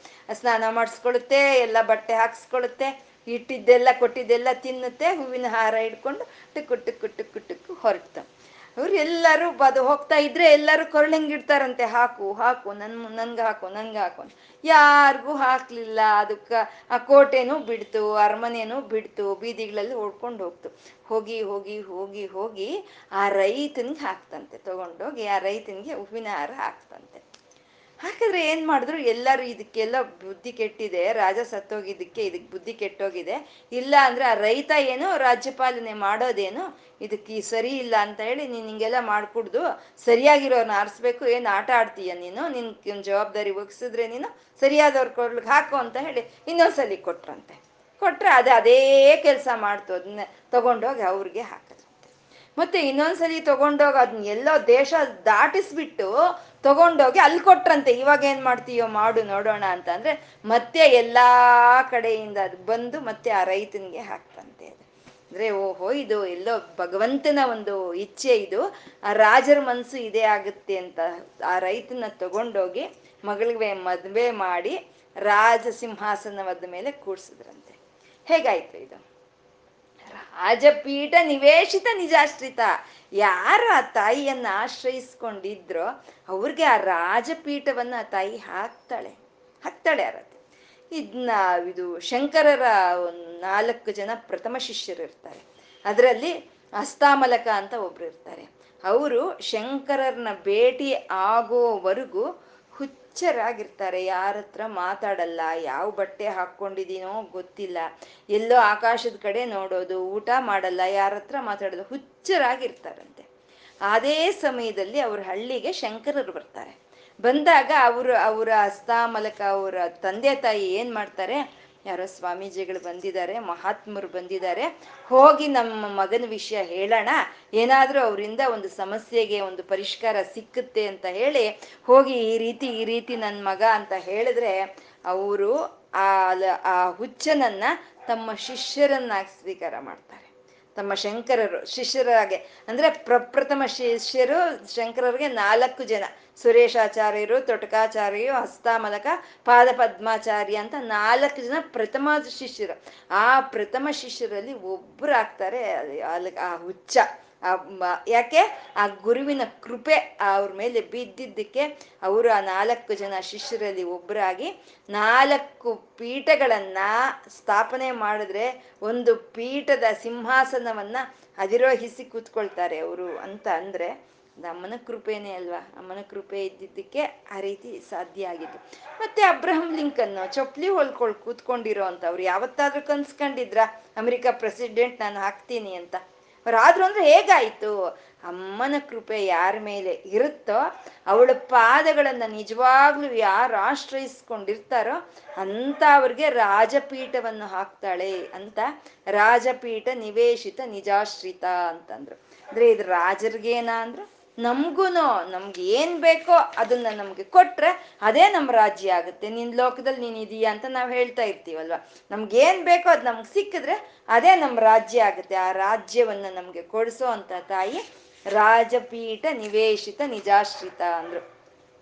ರಾಜ್ಯಲಕ್ಷ್ಮಿ ಅಂತ ಇದ್ದಾರೆ ರಾಜ್ಯಲಕ್ಷ್ಮಿ ಅನ್ನೋದು ಅದು ಮಹಾಮಂತ್ರ ಸ್ವರೂಪ ಅಂತ ನಾವು ಹೇಳ್ಕೊಂಡ್ವಿ. ಷೋಡಶಾಕ್ಷರಿ ಮಂತ್ರ ಸ್ವರೂಪಿಣಿ ರಾಜ್ಯಲಕ್ಷ್ಮಿ ಅಂತ. ಇಲ್ಲಿ ಲಕ್ಷ್ಮಿ ಅಂತ ಅಂದ್ರೆ ವಿಭೂತಿಗಳು ಅಂತ, ಅಂದ್ರೆ ಐಶ್ವರ್ಯಗಳು ಅಂತ. ರಾಜನನ್ನಾಗಿ ಮಾಡಿದ್ರೆ ಆಯ್ತಾ? ರಾಜ ಸಿಂಹಾಸನವನ್ನು ಕೊಟ್ರೆ ಆಯ್ತಾ? ಆ ರಾಜ್ಯಕ್ಕೆ ಬೇಕಾಗಿರುವಂತ ಐಶ್ವರ್ಯಗಳು ಬೇಕು. ಆ ಐಶ್ವರ್ಯಗಳನ್ನು ಕೊಡೋ ಅಂತ ತಾಯಿ ರಾಜ್ಯಲಕ್ಷ್ಮಿ ಅಂತ ಅಂದ್ರೆ. ರಾಜ್ಯದಲ್ಲಿ ಲಕ್ಷ್ಮಿಯಾಗಿ ಆ ಸಂಪತ್ತಿಗೂ ಎಲ್ಲವೂ ತುಣುಕಿ ತುಣುಕಾಡುತ್ತೆ ಅಂತ ರಾಜ್ಯಲಕ್ಷ್ಮಿ ಅಂತಂದ್ರು ಆ ರಾಜ್ಯಕ್ಕೆ ಬೇಕಾಗಿರುವಂತ ಒಂದು ಪ್ರಧಾನವಾದ ಇದು ಅಂದ್ರೆ ಕೋಶನಾಥ ಚತುರಂಗ ಬಲೇಶ್ವರಿ ಆಹಾ ಎಂತ ಸ ಲಲಿತಾ ಸಹಸ್ರನಾಮ ರೀ ಎಂತ ಜೋಡಣೆ ಇದು. ಆ ರಾಜ್ಯಕ್ಕೆ ಬೇಕಾಗಿರುವಂಥವು ಕೋಶನಾಥ ಚತುರಂಗ ಬಲೇಶ್ವರಿ ಅನ್ನೋದು ಎರಡು ನಾಮಗಳು. ಕೋಶನಾಥ ಅಂದ್ರೆ ಕೋಶಗಳು. ಕೋಶಗಳು ಅಂದ್ರೆ ಭಂಡಾರ ಅಂತೀವಿ ನಾವು, ಭಂಡಾರ. ರಾಜ್ಯದಲ್ಲಿ ಧಾನ್ಯ ಭಂಡಾರ ಇರುತ್ತೆ ಧನ ಭಂಡಾರ ಇರುತ್ತೆ. ಪ್ರತಿಯೊಂದು ಭಂಡಾರಗಳಿರುತ್ತೆ. ಇದನ್ನ ಕೋಶಗಳು ಅಂತ ಹೇಳ್ತೀವಿ. ಅವು ಪರಿಪೂರ್ಣವಾಗಿರ್ಬೇಕು. ಸಂಪೂರ್ಣವಾಗಿರ್ಬೇಕು. ಅವಿ, ಆ ಕೋಶಗಳು ಯಾವಾಗ ಪರಿಪೂರ್ಣವಾಗಿ ಇರುತ್ತೋ ಆವಾಗಲೇ ಆ ರಾಜನಿಗೆ ಬೇರೆ ರಾಜಗ, ರಾಜರನ್ನ ಒಂದು ನಿಗ್ರಹಿಸ್ಕೊಳ್ಳೋದಕ್ಕೆ ಸಾಧ್ಯ ಆಗುವಂಥದ್ದು. ಕೋಶಗಳೇ ಖಾಲಿಯಾಗಿದೆ. ರಾಜ್ಯದಲ್ಲಿ ಭತ್ತ ಇಲ್ಲ, ರಾಜ್ಯದಲ್ಲಿ ರಾಗಿ ಇಲ್ಲ, ರಾಜ್ಯದಲ್ಲಿ ದನ ಇಲ್ಲ ಅಂದ್ರೆ ಅವ್ರು ಇನ್ನೇನು ರಾಜ್ಯಪಾಲನೆ ಮಾಡೋಕ್ಕಾಗುತ್ತೆ? ಅಂದ್ರೆ ರಾಜರನ್ನಾಗಿ ಮಾಡಿ ಕೂಡಿಸಿ ರಾಜಸಿಂಹಾಸನವನ್ನು ಕೊಟ್ಟು ಅದಕ್ಕೆ ಬೇಕಾಗಿರೋಂಥ ಐಶ್ವರ್ಯಗಳನ್ನು ಕೊಡೋ ಅಂತ ತಾಯಿ ಕೋಶನಾಥ ಅಂತಂದ್ರು. ಕೋಶಗಳು ಅಂತಂದ್ರೆ ಪಂಚಭೂತಗಳೇ ಪಂಚಕೋಶಗಳು ಅಲ್ವಾ? ವಾಯು, ಅಗ್ನಿ, ನೀರು, ಭೂಮಿ, ಆಕಾಶ ಇವೆಲ್ಲ ಕೋಶಗಳೇ. ಇವೆಲ್ಲ ಯಾವಾಗ್ಲೂ ತುಂಬಿ ಇರಬೇಕು, ಯಾವಾಗ್ಲೂ ತುಂಬಿ ಇರಬೇಕು, ಗಾಳಿ ಯಾವಾಗ್ಲೂ ತುಂಬಿ ಇರಬೇಕು. ಅಗ್ನಿ ಎಷ್ಟು ಬೇಕೋ ನಮ್ಗೆ ಅಷ್ಟು ತುಂಬಿ ಇರಬೇಕು ಅಲ್ವಾ? ಅದನ್ನ ಆವತ್ತಿಗೆ ಆವತ್ತಿಗೆ ತುಂಬಿಸೋ ಅಂತ ತಾಯಿನೇ ಕೋಶನಾಥ ಅಂತ ಹೇಳೋದು. ನಾವು ಇದಕ್ಕೆಲ್ಲ ಯಾವತ್ತು ಪರದಾಡ್ತಾ ಇಲ್ಲ. ನೀರಿಲ್ಲ ನೀರಿಲ್ಲ, ನೀರಿನ ಎರಡು ದಿನದಲ್ಲಿ ನೀರು ಬ, ಮಳೆ ಬರ್ದಿದ್ರೆ ಎಲ್ಲ ಡ್ಯಾಮುಗಳು ಒಣಗೋಗಿದೆ, ಪಶು ಪಕ್ಷಿಗಳಿಗೆ ನೀರಿಲ್ಲ ಅಂತ ಟಿ ವಿಲಿ ಹೇಳ್ತಾ ಇರ್ತಾರೆ. ಎರಡೇ ದಿನದಲ್ಲಿ ರಾತ್ರೋ ರಾತ್ರಿ ನೀರು ಬರುತ್ತೆ, ಡ್ಯಾಮ್ಗಳೆಲ್ಲ ತುಂಬೋಗುತ್ತೆ, ಎಲ್ಲ ಡ್ಯಾಮ್ಗಳು ಡೇಂಜರ್ ಲೆವೆಲ್ಗೆ ಬಂದಿದೆ ಅಂತ ಹೇಳ್ತಾರೆ. ಕೋಶ, ಕೋಶವನ್ನು ತುಂಬಿಸ್ತಾಳೆ ತಾಯಿ, ತುಂಬಿಸ್ತಾಳೆ. ಗಾಳಿ, ಯಾವತ್ತಾದ್ರೂ ನಮ್ಗೆ ಅದನ್ನ ಗಾಳಿ ತಗೊಳಕ್ಕೆ ನಮ್ಮ ಶರೀರಕ್ಕೆ ಒಂದು ಶಕ್ತಿ ಇಲ್ದಲೇ ಇರಬಹುದೇ ಹೊರ್ತು ಬಾಹ್ಯದಲ್ಲಿ ಗಾಳಿ ಇಲ್ದಲೆ ಯಾವಾಗ್ಲಾದ್ರೂ ಆಗಿದೆಯಾ?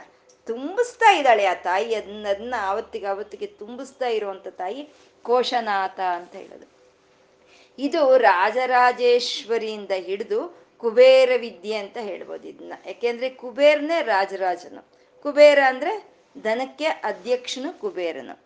ಯಾವ ರಾಜರನನ್ನಾದ್ರೂ ಸಾರಿ, ಆಳೋ ಅಂಥದ್ದು ಯಾವ್ದು ದನಾನೇ ಅಲ್ವಾ? ದನ ಇದ್ರೇನೆ ಯಾರಿಗಾದ್ರೂ ಆ ರಾಜತ್ವ ಅನ್ನೋದು ಬರುತ್ತೆ. ಅಂದ್ರೆ ಎಲ್ಲ ರಾಜರನ್ನ ಆಳ್ತಾ ಇರೋ ಅಂತ ಧನಾಧ್ಯಕ್ಷನಾದ ಕುಬೇರನೇ ರಾಜರಾಜನು ಅಂತ ಹೇಳೋದು. ಇದೆಲ್ಲ ರಾಜರಾಜ ವಿದ್ಯೆ ಅಂದ್ರೆ ಕುಬೇರ ವಿದ್ಯೆ ಅಂತ. ನಾವು ಹನ್ನೆರಡು ಜನ ಉಪಾಸಕರು, ಅಮ್ಮನವ್ರನ್ನ ಉಪಾಸನೆ ಮಾಡಿದವರು, ಅದರಲ್ಲಿ ಕುಬೇರ, ಒಬ್ಬ ಅಂತ ನಾವು ಅನೇಕ ಬಾರಿ ಹೇಳ್ಕೊಂಡಿದೀವಲ್ವ. ಈ ಕುಬೇರನ ಕೈಯಲ್ಲಿ ಒಂಬತ್ತು ವಿಧವಾದ ನಿಧಿಗಳು ಇರುತ್ತಂತೆ ನೀವು ಒಂಬತ್ತು ವಿಧವಾದ ನಿಧಿಗಳು ಅದನ್ನೇ ಕೋಶಗಳು ಅಂತ ಹೇಳ್ತಾರೆ. ಆ ನಿಧಿಗಳು ಆ ಕುಬೇರನಿಗೆ ಕೊಟ್ಟು ಅದ್ರ ಮೂಲಕ ಈ ಪ್ರಕೃತಿಗೆಲ್ಲ ಬೇಕಾಗಿರೋದನ್ನ ಕೊಡಿಸ್ತಾ ಇರೋವಂಥ ತಾಯಿ ರಾಜರಾಜೇಶ್ವರಿ, ಆ ನಿಧಿಗಳನ್ನೆಲ್ಲ ಹೊಂದಿರೋ ಅಂತ ಕುಬೇರನು ಅವನು ನಿಧಿ ದೇವತೆಗಳು.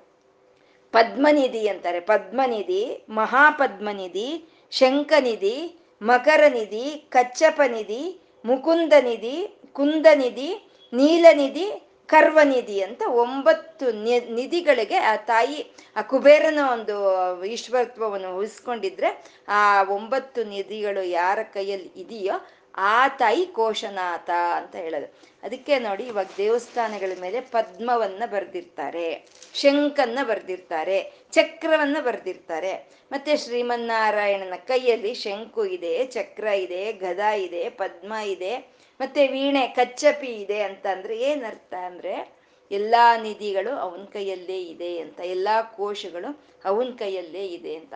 ಆ ಕೋಶಗಳಿಗೆ ಯಾವಾಗ ಯಾವಾಗ ಏನ್ ಬೇಕೋ ಅದನ್ನ ತುಂಬಿಸೋ ಅಂತ ತಾಯಿನೇ ಕೋಶನಾಥ ಅಂತ ಹೇಳೋದು. ಪ್ರಪಂಚ, ದೇಶದಲ್ಲಿ ಕೋಶಗಳೆಲ್ಲ ಚೆನ್ನಾಗಿರ್ಬೇಕು. ನಮ್ಮ ದೇಶದಲ್ಲಿ ಧನ ಕೋಶವಾಗ್ಬೋದು, ಧಾನ್ಯ ಕೋಶವಾಗ್ಬೋದು, ಆರೋಗ್ಯ ಕೋಶವಾಗ್ಬೋದು, ಜ್ಞಾನ ಕೋಶವಾಗ್ಬೋದು, ಎಲ್ಲ ಸಂಪೂರ್ಣವಾಗಿರ್ಬೇಕು. ಅದನ್ನ ಕೊಡೋ ಅಂತ ತಾಯಿ ಕೋಶನಾಥ ಅಂತ ಹೇಳೋದು. ಅದಕ್ಕೆ ನೋಡಿ, ಕೋಟೆಗಳು ಬೇಕಾದ್ರೆ ಬಿದ್ದೋಗುತ್ತೆ. ಯಾವುದು ದೇವಸ್ಥಾನಗಳು ಬಿದ್ದೋಗಲ್ಲ. ಯಾಕೆ ಅಂದ್ರೆ ಆ ದೇವಸ್ಥಾನದಗಳ ಮೇಲೆ ಶಾಸ್ತ್ರೋಕ್ತವಾಗಿ ಆಗಮನದ ಪ್ರಕಾರ ಪ್ರತಿಷ್ಠಿತವಾಗಿರುವಂತ ಪದ್ಮನಿಧಿ, ಮಹಾಪದ್ಮನಿಧಿ ಶಂಕನಿಧಿ ಗದಾನಿಧಿ ಇವೆಲ್ಲ ಇರುತ್ತೆ ಇವು. ಆ ಇರೋವು ಇವು ಬೇಕಾಗಿರೋದನ್ನೆಲ್ಲ ಅವತ್ತಿಗೆ ಆವತ್ತಿಗೆ ಅದು ಕೊಡ್ತಾ ಇರೋವಂಥವು. ಅದು ಕೋಶನಾಥ ಅಂತಂದ್ರೆ. ಮತ್ತೆ ನಮ್ಮಲ್ಲಿ ಪಂಚಕೋಶಗಳಿದೆ. ಅನ್ನಮಯ ಕೋಶ ಪ್ರಾಣಮಯ ಕೋಶ ಮನೋನ್ಮಯ ಕೋಶ ವಿಜ್ಞಾನಮಯ ಕೋಶ ಆನಂದಮಯ ಕೋಶ ಅಂತ ನಮ್ಮಲ್ಲೂ ಇದೆ. ಈ ಕೋಶಗಳು ಯಾವುದು ಒಂದಕ್ಕೆ ಆ ಕೊರತೆ ಬಂದ್ರೂ ನಮ್ಮ ಶರೀರ ಇರಲ್ಲ. ಅನ್ನಕ್ಕೆ ಕೊರತೆ ಬಂದರೆ ಇರುತ್ತಾ? ಪ್ರಾಣಕ್ಕೆ ಕೊರತೆ ಬಂದರೆ ಇರುತ್ತಾ? ಜ್ಞಾನಕ್ಕೆ ಯಾವುದು ಕಮ್ಮಿ ಆದರೆ ಈ ಶರೀರ ಇಲ್ಲಿ ನಿಲ್ಲಲ್ಲ. ಆ ಕೋಶಗಳಿಗೆಲ್ಲ ಆವತ್ತು ಆವತ್ತಿಗೆ ಬೇಕಾಗಿರುವಂಥ ನಿಧಿಯನ್ನು ತುಂಬಿಸ್ತಾ ಇರುವಂಥ ತಾಯಿ ಕೋಶನಾಥ ಅಂದರು. ನೋಡಿ ಎಷ್ಟು ರಾಜ ರಾಜರಾಜೇಶ್ವರಿ ರಾಜರಿಗೆಲ್ಲ ಈಶ್ವರಿ. ಆ ರಾಜರಿಗೆಲ್ಲ ರಾಜ್ಯವನ್ನು ಕೊಟ್ಟಿದ್ದಾಳೆ. ಆ ಯಾ ಯಾರಿಗೆ ಒಂದು ಆ ತಾಯಿಯನ್ನು ಆಶ್ರಯಿಸ್ಕೊಂಡಿದ ಅವ್ರಿಗೆಲ್ಲ ಪಟ್ಟಾಭಿಷೇಕವನ್ನು ಮಾಡಿ ಸಿಂಹಾಸನವನ್ನು ಕೊಟ್ಟಿದ್ದಾಳೆ. ಆ ರಾಜ್ಯಕ್ಕೆ ಬೇಕಾಗಿರುವಂಥ ಕೋಶಗಳನ್ನೆಲ್ಲ ತುಂಬಿಸ್ತಾ ಇದ್ದಾಳೆ. ಚತುರಂಗ ಬಲೇಶ್ವರಿ ಅಂತ ಇದ್ದಾರೆ ಚತುರಂಗ ಬಲ. ಅಂದ್ರೆ ಒಂದು ರಾಜ್ಯ ಚೆನ್ನಾಗಿರ್ಬೇಕು ಅಂದ್ರೆ ಚತುರಂಗ ಬಲಗಳು ಚೆನ್ನಾಗಿರ್ಬೇಕು. ಅದನ್ನೇ ಗಜ, ಅಶ್ವ, ರಥ, ತುರಗ ಅಂತ ಹೇಳ್ತಾರೆ. ಇದೇ ಅಲ್ವಾ? ಸೈನ್ಯ ಅಂದ್ರೆ ಹಿಂದಿನ ಕಾಲದಲ್ಲಿ ಅಶ್ವದ ಮೇಲೆ ಹೋಗೋದು, ಕುದುರೆ ಮೇಲೆ ಹೋಗೋದು, ರಥ ಮತ್ತೆ ಇದು ತುರಂಗಗಳನ್ನ ಹಿಡ್ಕೊಂಡು ಹೋಗೋದು. ಈ ನಾಲ್ಕು ಸೈನಿಕರು, ನಾಲ್ಕು ವಿಧವಾದ ಸೈನಿಕರು ಆರೋಗ್ಯವಾಗಿ ಸಂಪೂರ್ಣವಾಗಿ ಇದ್ರೆ ಆ ರಾಜ್ಯ ರಕ್ಷಣೆ ಆಗುತ್ತೆ ಅಂತ ಹೇಳೋದು. ನಮ್ಮ ದೇಶಕ್ಕೆ ಬೇಕಾಗಿರುವಂತದ್ದು ಈ ಕೋಶಗಳೆಲ್ಲ ಪರಿಪೂರ್ಣ ತುಂಬಿರ್ಬೇಕು. ನಮ್ಮ ದೇಶಕ್ಕೆ ಬೇಕಾಗಿರುವಂತ ಸೈನ್ಯ ಅಂದ್ರೆ ಇವಾಗ ರಥ ಸೈನ್ಯ, ಗಜ ಸೈನ್ಯ, ಅಶ್ವ ಸೈನ್ಯ ಇಲ್ದಲೇ ಇರಬಹುದು. ಆದ್ರೆ ನಮ್ಗಿದೆ ಒಂದು ಮಿಲ್ಟ್ರಿ ಅಂತ ಇದೆ ನ್ಯಾವಿ ಅಂತ ಇದೆ, ಏರ್ ಫೋರ್ಸ್ ಅಂತ ಇದೆ. ಇವೆಲ್ಲ ರಕ್ಷಣೆಯಿಂದ ಸು ಸುಶುಭ್ರತವಾಗಿ ಒಂದು ಸುರಕ್ಷಿತವಾಗಿ ಇದನ್ನೆಲ್ಲ ತಾಯಿ ನಮ್ಮ ದೇಶಕ್ಕೂ ಕೊಡಬೇಕು. ಅದು ಕೋಶನಾಥ ಚತುರಂಗ ಬಲೇಶ್ವರಿ ಅಂತ. ಇದು ನಾವು ಮಂತ್ರಪೂರ್ವಕವಾಗಿ ಹೇಳ್ಕೊಳ್ತಾ ಇರೋದ್ರಿಂದ ಒಂದು ಮಂತ್ರಕ್ಕೆ ಬಲವನ್ನು ತರೋ ಅಂತ ಚತುರಂಗ ಬಲಗಳು ಯಾವ್ದಪ್ಪ ಅಂದ್ರೆ ಒಂದು ಬೀಜ, ಅಂದ್ರೆ ಬೀಜಾಕ್ಷರದಿಂದ ಕೂಡಿರುವಂತ ಮಂತ್ರ ಅಂತ, ಒಂದು ಬೀಜ, ಒಂದು ಪದ, ಒಂದು ಸಂಖ್ಯ, ಒಂದು ರೇಖಾ ಅಂತ. ಇಷ್ಟು ಇದ್ರೇನೆ ಒಂದು ಮಹಾಮಂತ್ರ ಆಗುತ್ತೆ ಅದು. ಬೀಜಾಕ್ಷರ ಅಂದ್ರೆ ಇವಾಗ ನಾವು ಹೇಳ್ಕೊಂಡ್ರಿ ಶ್ರೀಮ್ ಅನ್ನೋದು, ಅದು ಬೀಜಾಕ್ಷರ ಆಗುತ್ತೆ. ಓಂ ನಮ ಶಿವಾಯ ಅಂತ ಹೇಳ್ಕೊಳ್ಳೋವಾಗ ಓಂ ಅನ್ನೋದು ಬೀಜಾಕ್ಷರವಾಗುತ್ತೆ. ಹಾಗೆ ಅದರಲ್ಲಿ ಪದಗಳಿರುತ್ತೆ. ನಮ ಶಿವಾಯ ಅಂದಾಗ ಅದರಲ್ಲಿ ಎರಡು ಪದಗಳಿದೆ ಮತ್ತೆ ಅದರಲ್ಲಿ ಸಂಖ್ಯೆ ಅಂದ್ರೆ ಎಷ್ಟು ಅಕ್ಷರಗಳು ಇದೆ ಅನ್ನೋದು. ಪಂಚಾಕ್ಷರಿ, ಐದು ಅಕ್ಷರಗಳು ಇದೆ ಅಂತ. ರೇಖೆ ಅಂತ ಅಂದ್ರೆ ಯಂತ್ರ ಅಂತ ಕರಿತೀವಿ. ಅಂದ್ರೆ ಇವಾಗ ಕುಬೇರ ಯಂತ್ರ, ಗಣೇಶ ಯಂತ್ರ ಶ್ರೀಯಂತ್ರ ಅಂತ ಕರಿತೀವಲ್ವ? ಇವು ಎಲ್ಲವೂ ಆ ಮಂತ್ರಕ್ಕೆ ಬಲವನ್ನು ಕೊಡುತ್ತೆ ಅಂತ ಚತುರಂಗ ಬಲೇಶ್ವರಿ ಕೋಶನಾಥ ಚತುರಂಗ ಬಲೇಶ್ವರಿ. ಒಂದು ದೇಶಕ್ಕೆ ಬೇಕಾಗಿರುವಂಥ ಭಂಡಾರಗಳನ್ನೆಲ್ಲ ತುಂಬಿಸೋ ಅಂತ ತಾಯಿ ಕೋಶನಾಥ ಒಂದು ದೇಶಕ್ಕೆ ಅಗತ್ಯವಾಗಿರುವಂತ ಸೈನಿಕರನ್ನೆಲ್ಲ ಒದಗಿಸಿಕೊಡುವಂಥ ತಾಯಿ ಚತುರಂಗ ಬಲೇಶ್ವರಿ ಅಂತ ಅಂದ್ರೆ ಸಾಮ್ರಾಜ್ಯದಾಯಿನಿ ಅಂತ ಇದ್ದಾರೆ ತಾಯಿ, ಸಾಮ್ರಾಜ್ಯದಾಯಿನಿ, ಸಾಮ್ರಾಜ್ಯವನ್ನು ಕೊಡ್ತಾಳೆ ತಾಯಿ ಅಂತ. ನೀವು ಸಾಮ್, ಸಾಮ್ರಾಟ್ ವಿರಾಟ್, ಸ್ವರಾಟ್ ಅಂತ ಈ ಮೂರನ್ನ ನಾವು ಜಗದಂಬೆ ಲಲಿತಾಂಬಿಕೆಗೆ, ಪರಮೇಶ್ವರನ್ಗೆ ಹೇಳ್ಕೊಳ್ಳೋ ಅಂತದ್ದು ಸಾಮ್ರಾಟ್, ವಿರಾಟ್, ಸ್ವರಾಟ್ ಅಂತ. ವಿರಾಟ್ ಅಂದ್ರೆ ಈ ಪ್ರಪಂಚ ಎಲ್ಲ ವ್ಯಾಪಿಸ್ಕೊಂಡಿರೋನು ವಿರಾಟ್ ಅಂತ ಹೇಳೋದು. ಸ್ವರಾಟ್ ಅಂದ್ರೆ ಅವನಿಗೊಂದು ಸಾಮ್ರಾಜ್ಯ ಇದೆ, ಅದೇ ಸಾಮ್ರಾಟ್ ಅಂತ ನಾವು ಹೇಳ್ಕೊಂಡ್ವಿ. ಆ ಸಾಮ್ರಾಟ್ ಯಾರು ಮಾಡಿದ್ರು ಸಾಮ್ರಾಟ್ ಅಂದ್ರೆ ಸ್ವರಾಟ್.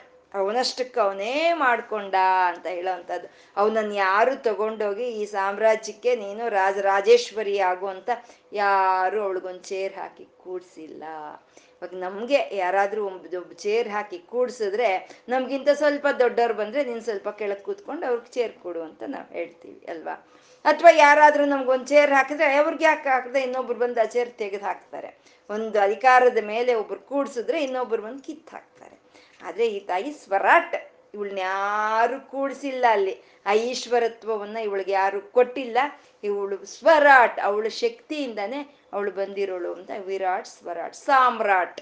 ಸಾಮ್ರಾಟ್ ಅಂದ್ರೆ ಎಲ್ಲರೂ ಯಾರ ಆಧೀನದಲ್ಲಿ ಇರ್ತಾರೋ ಅವ್ರನ್ನ ಸಾಮ್ರಾಟ್ ಅಂತ ಕರೆಯುವಂಥದ್ದು ನಮಗೂ ರಾಜರು, ಸೀಮಂತ, ಸಾಮಂತ ರಾಜರು ಅಂತ ಇರ್ತಾರೆ. ಆ ಸಾಮಂತ ರಾಜರೆಲ್ಲ ಯಾರ ಆಧೀನದಲ್ಲಿ ಇರ್ತಾರೋ ಅವ್ರನ್ನ ಸಾಮ್ರಾಟ್ ಅಂತ ಕರಿತೀವಿ ನಾವು. ಅಶೋಕ್ ಸಾಮ್ರಾಟ್, ಅಶೋಕ್ ಚಕ್ರವರ್ತಿ ಅಂತ ಕರೀತಾ ಇದ್ರು ಅಲ್ವಾ? ಅಶೋಕ್ ಚಕ್ರವರ್ತಿ, ಅವನ ಕೆಳಗೆ ಸಾಮಂತರೆಲ್ಲ ಇದ್ದಿರೋ ಅಂಥದ್ದು.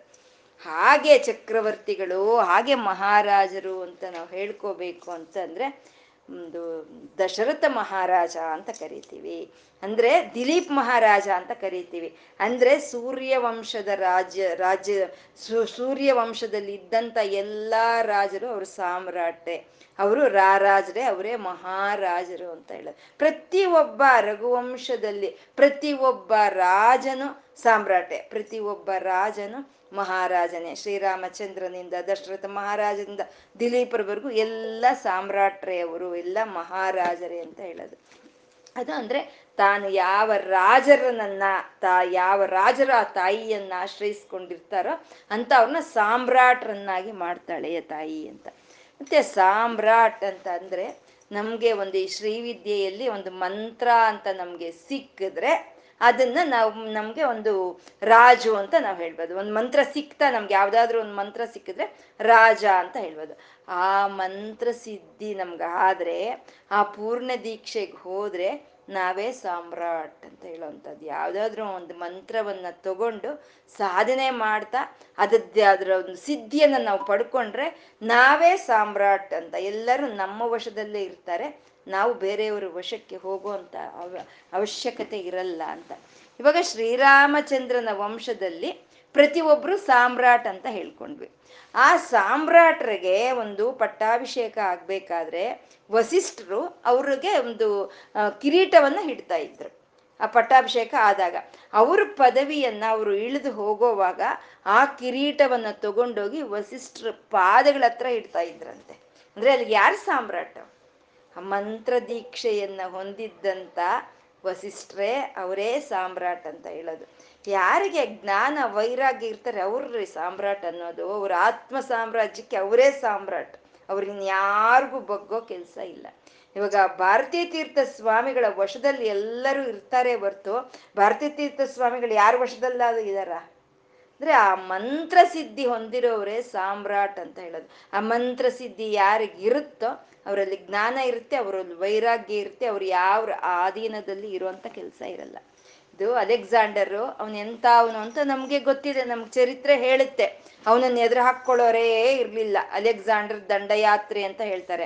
ಹದಿನಾರು ಸಲ ಅಲ್ಲ, ಮೂವತ್ತೆರಡು ಸಲ ಆದ್ರೂ ಸರಿ ಅವನು ದಂಡಯಾತ್ರೆ ಮಾಡಿ ಯಾರನ್ನಾದ್ರೂ ಸರಿ ಆಕ್ರಮಿಸ್ಕೊಳ್ತಾ ಇರ್ತಾನೆ ಅವನು. ಒಂದು ಸಲಿ ಅವನು ಭಾರತ ದೇಶಕ್ಕೆ ಬರ್ತಾನೆ, ಬಂದಾಗ ಒಂದು ನದಿ ತೀರದಲ್ಲಿ ಒಬ್ಬ ಭೈರಾಗಿ ಕೂತಿರ್ತಾನೆ. ಭೈರಾಗಿ ಏನೋ ಅವನ ಜಪ ಅವ್ನು ಮಾಡ್ಕೊಂಡು ಅವ್ನು ಕೂತಿರ್ತಾನೆ. ಅವನು ಒಂದು ಏನಂತೀವಿ ನಾವು, ಒಂದೇ ವಸ್ತ್ರ ಇರುತ್ತೆ ಏಕವಸ್ತ್ರ ಒಂದು ಏನಂತೀವಿ ನಾವು, ಕೌಪೀನ ಅಂತ ಹೇಳ್ತಾರೆ ಅದನ್ನ ಅದನ್ನ ಹಾಕೊಂಡು ಲಂಗೋಟಿ ಅಂತೀವಿ. ಅದನ್ನ ಹಾಕೊಂಡು ಕೂತಿದ್ಕೊಂಡು ಅವನ್ಗೆ ಅವನ ಜಪವನ್ನ ಅವ್ನು ಮಾಡ್ಕೊಳ್ತಾ ಇರ್ತಾನೆ. ಅಲೆಕ್ಸಾಂಡರ್ ಬರ್ತಾನೆ. ಬಂದಾಗ ಇವನು ಹೇಳೋಲ್ಲ, ಅವನಿಗೆ ಸೆಲ್ಯೂಟ್ ಹೊಡೆಯಲ್ಲ. ಏನ್ ನಾನ್ ಮಹಾರಾಜ ಬಂದಿದ್ದೀನಿ, ನನ್ಗೆ ನೀನು ನಮಸ್ಕಾರ ಹಾಕಲ್ವಾ ಅಂತ ಕೇಳಿದ್ರೆ, ರಾಜನ, ಏ, ಯಾರಿಗ ರಾಜ? ಹೋಗು. ನನ್ನ ನನ್ನ ಆತ್ಮ ಸಾಮ್ರಾಜ್ಯಕ್ಕೆ ನಾನೇ ರಾಜ ಅಂತ ಹೇಳ್ತಾನೆ ಬೈರಾಗಿ. ಹೇಳ್ದಾಗ, ಏನು, ನೀನ್ ನನ್ನನ್ನೇ ಎದುರಿಸ್ತೀಯ? ನಿನ್ಗಿರೋದೆಲ್ಲ ಕಿತ್ಕೊಳ್ತೀನಿ ನೋಡು ಅಂತ ಹೇಳ್ತಾನೆ. ಏನು, ನನ್ಗಿರೋದೆಲ್ಲ ಕಿತ್ಕೊಳ್ತೀಯ? ಕಿತ್ಕೊ, ಏನಿದೆ ನನ್ನ ಹತ್ರ ನೀನ್ ಅಂತ ಹೇಳ್ತಾನೆ. ಅಂದ್ರೆ ಯಾವುದು ಬೇಡ ಅನ್ನೋ ವೈರಾಗ್ಯ ನಮ್ಗೆ ಎಷ್ಟು ಧೈರ್ಯ ತಂದ್ಕೊಡುತ್ತೆ? ಇಲ್ಲ ಅಂದ್ರೆ ಅಲೆಕ್ಸಾಂಡರ್ನ ಎದುರು ಹಾಕೊಳ್ಳೋ ಅಷ್ಟು ಧೈರ್ಯ ನಿಮ್ಗೆ ಹೇಗ್ ಬಂತು? ಆ ಜ್ಞಾನ, ಆ ವೈರಾಗ್ಯ, ಆ ಮಂತ್ರ ಸಿದ್ಧಿ ನಮ್ಮನ್ನ ಸಾಮ್ರಾಟರನ್ನಾಗಿ ಮಾಡುತ್ತೆ ಅಂತ ನಮ್ಗೆ ಆ ಸಾಮ್ರಾಜ್ಯವನ್ನ, ಮಂತ್ರ ಸಾಮ್ರಾಜ್ಯವನ್ನ ನಮ್ಗೆ ಒದಗಿಸಿ ಕೊಡೋ ಅಂತ ತಾಯಿ ಸಾಮ್ರಾಜ್ಯದಾಯಿನಿ ಅಂತಂದ್ರು. ಯಾರಿಗಪ್ಪ ಕೊಡ್ತಾಳೆ ಅಂತ ಸಾಮ್ರಾಜ್ಯವನ್ನ? ಯಾರಿಗಪ್ಪ ಅಂತ ರಾಜಪೀಠವನ್ನು ಕೊಡ್ತಾಳೆ ಆ ತಾಯಿ ಅಂತ ಅಂದ್ರೆ ಸತ್ಯಸಂಧ ಅಂತ ಇದ್ದಾರೆ. ಸತ್ಯಸಂಧ ಅಂದ್ರೆ ಸತ್ಯವೇ ಅವರ ಉಸಿರಾಗಿ, ಸತ್ಯವೇ ಅವರ ಜೀವನವಾಗಿ ಯಾರು ಬದುಕ್ತಾರೋ ಅಂತ ಅವರಿಗೆ ಇಂಥ ಸಾಮ್ರಾಜ್ಯ, ಇಂಥ ರಾಜ್ಯ, ಇಂಥ ಸಿಂಹಾಸನ ಸಿಕ್ಕುತ್ತೆ ಅಂತ ಹೇಳೋದು. ಎಂಥ ಮಾತು? ಸತ್ಯಸಂಧತೆ. ಸತ್ಯಸಂಧ ಅಂತ ನಾವು ಶ್ರೀರಾಮಚಂದ್ರನ್ ಹೇಳ್ತೀವಿ. ನಾವು ನೋಡ್ತಾ ಇದ್ರೆ ರಾಜರಾಜೇಶ್ವರಿಯಿಂದ ನೋಡ್ತಾ ಇದ್ರೆ ಸಾಗರ ಮೇಕಲವರೆಗೂ ಶ್ರೀರಾಮಚಂದ್ರನ ಕಥೆಯನ್ನೇ ಈ ನಾಮಗಳು ನಮ್ಗೆ ಹೇಳ್ತಾ ಇರೋವಂಥದ್ದು. ಸತ್ಯಸಂಧರು ಅಂದ್ರೆ ರಘುವಂಶದಲ್ಲಿ ಇರೋವಂಥ ಪ್ರತಿಯೊಬ್ಬರು ಸತ್ಯಸಂದ್ರೆ. ಸತ್ಯವನ್ನೇ ನಂಬಿ ಬದುಕಿದಂಥವ್ರು. ಬೆಳಗ್ಗೆ ಇದ್ರೆ ಶ್ರೀರಾಮಚಂದ್ರನಿಗೆ ಪಟ್ಟಾಭಿಷೇಕವಾಗಬೇಕು. ಕೈಕೇಯಿ ಹೇಳ್ತಾಳೆ, ಬೇಡ ರಾಮನಿಗೆ ಕಾಡಿಗೆ ಕಳಿಸ್ಬಿಡು, ಭರತನಿಗೆ ನೀನು ಪಟ್ಟಾಭಿಷೇಕ ಮಾಡಿಬಿಡು ಅಂತ ಕೈಕೇಯಿ ಹೇಳ್ತಾಳೆ. ಹೇಳಿದ್ರೆ ದಶರಥ ಆಗ್ತಾನೆ ಒಂದು ಸಮಸ್ತವು ಕಳ್ಕೊಂಡಂತ ಒಂದು ನಿರಾಶೆ, ನಿಸ್ಪೃಹೆಗಳಿಂದ ಇರ್ತಾನೆ ದಶರಥ. ಶ್ರೀರಾಮಚಂದ್ರನ ಕರೆಸ್ತಾರೆ. ಕರೆಸಿದಾಗ ದಶರಥ ಹೇಳ್ತಾನೆ ಯಾಕೆಂದ್ರೆ ಕೊಟ್ಟಿದ ಮಾತು ತಪ್ಪೋ ಹಾಗಿಲ್ಲ.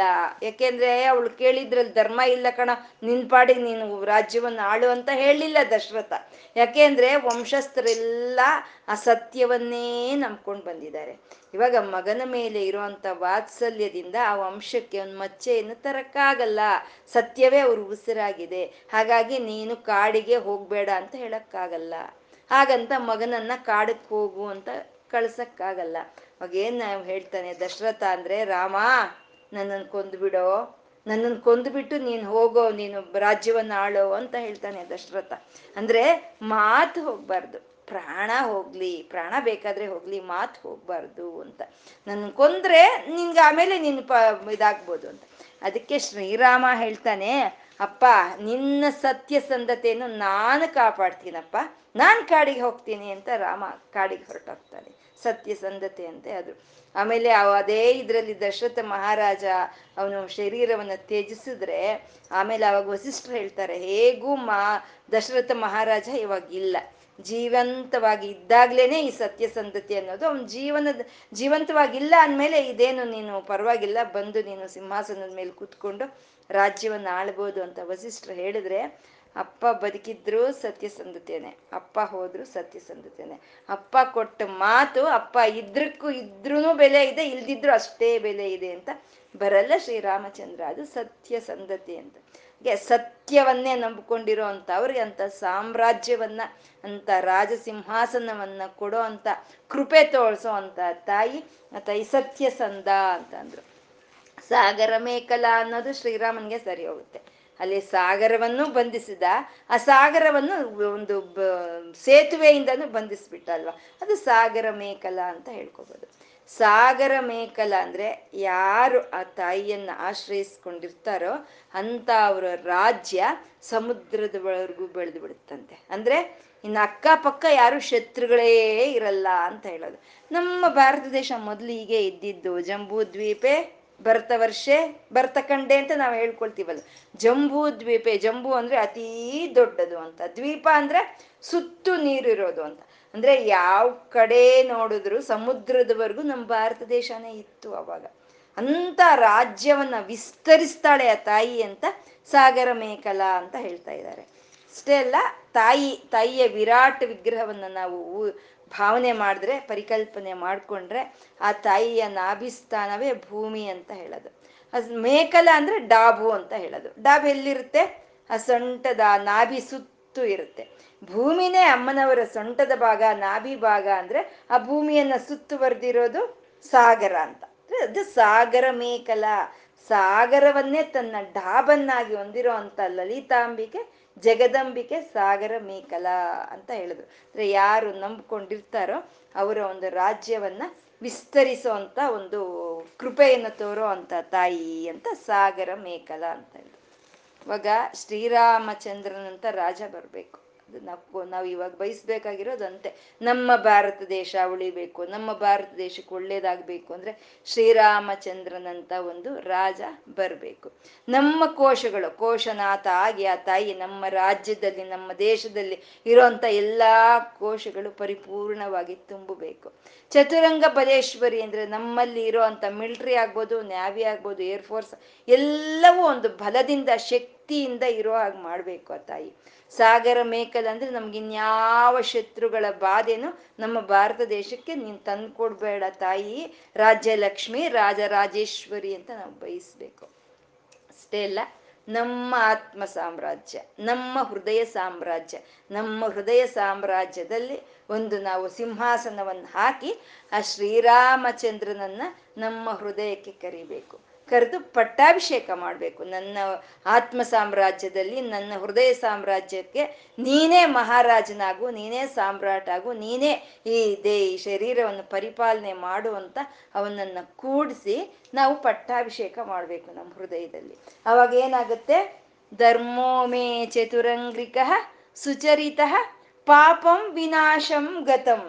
ಕಾಮ ಕ್ರೋಧ ಮದಾದಯೋ ವಿಗಲಿತಾ ಕಾಲಾಸುಕ ವಿಷ್ಕೃತಾ ಜ್ಞಾನಾನಂದ ಮಹೌಷಧಿ ಸುಫಲಿತ ಕೈವಲ್ಯನಾಥೆ ಸದಾ. ಮಾನ್ಯೇ ಮಾನಸ ಪುಂಡರೀಕ ನಗರೆ ರಾಜಾವತಂಸೆ ಸ್ಥಿತಿ ಅಂತ. ರಾಜಾವತಂಸ ಅಂದ್ರೆ ರಾಜರಲ್ಲಿ ಶ್ರೇಷ್ಠನಾದಂಥವನು ಅಂತ. ರಾಜರಲ್ಲಿ ಶ್ರೇಷ್ಠನ ರಾಮಚಂದ್ರನಲ್ದಿದ್ರೆ ಇನ್ಯಾರಾಗ್ತಾರೆ?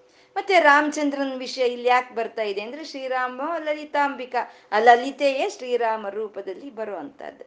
ಸ್ತ್ರೀಲಿಂಗದಲ್ಲಿ ಹೇಳಿದ್ರೆ ಲಲಿತಾ. ಪುರುಷಲಿಂಗದಲ್ಲಿ ಹೇಳಿದ್ರೆ ಶ್ರೀರಾಮಚಂದ್ರ. ಇವನು ಕೋದಂಡವನ್ನ ಧರಿಸಿದ್ರೆ ಆ ತಾಯಿ ಇಕ್ಷು ಕೋದಂಡವನ್ನ ಧರಿಸಿದ್ದಾಳೆ.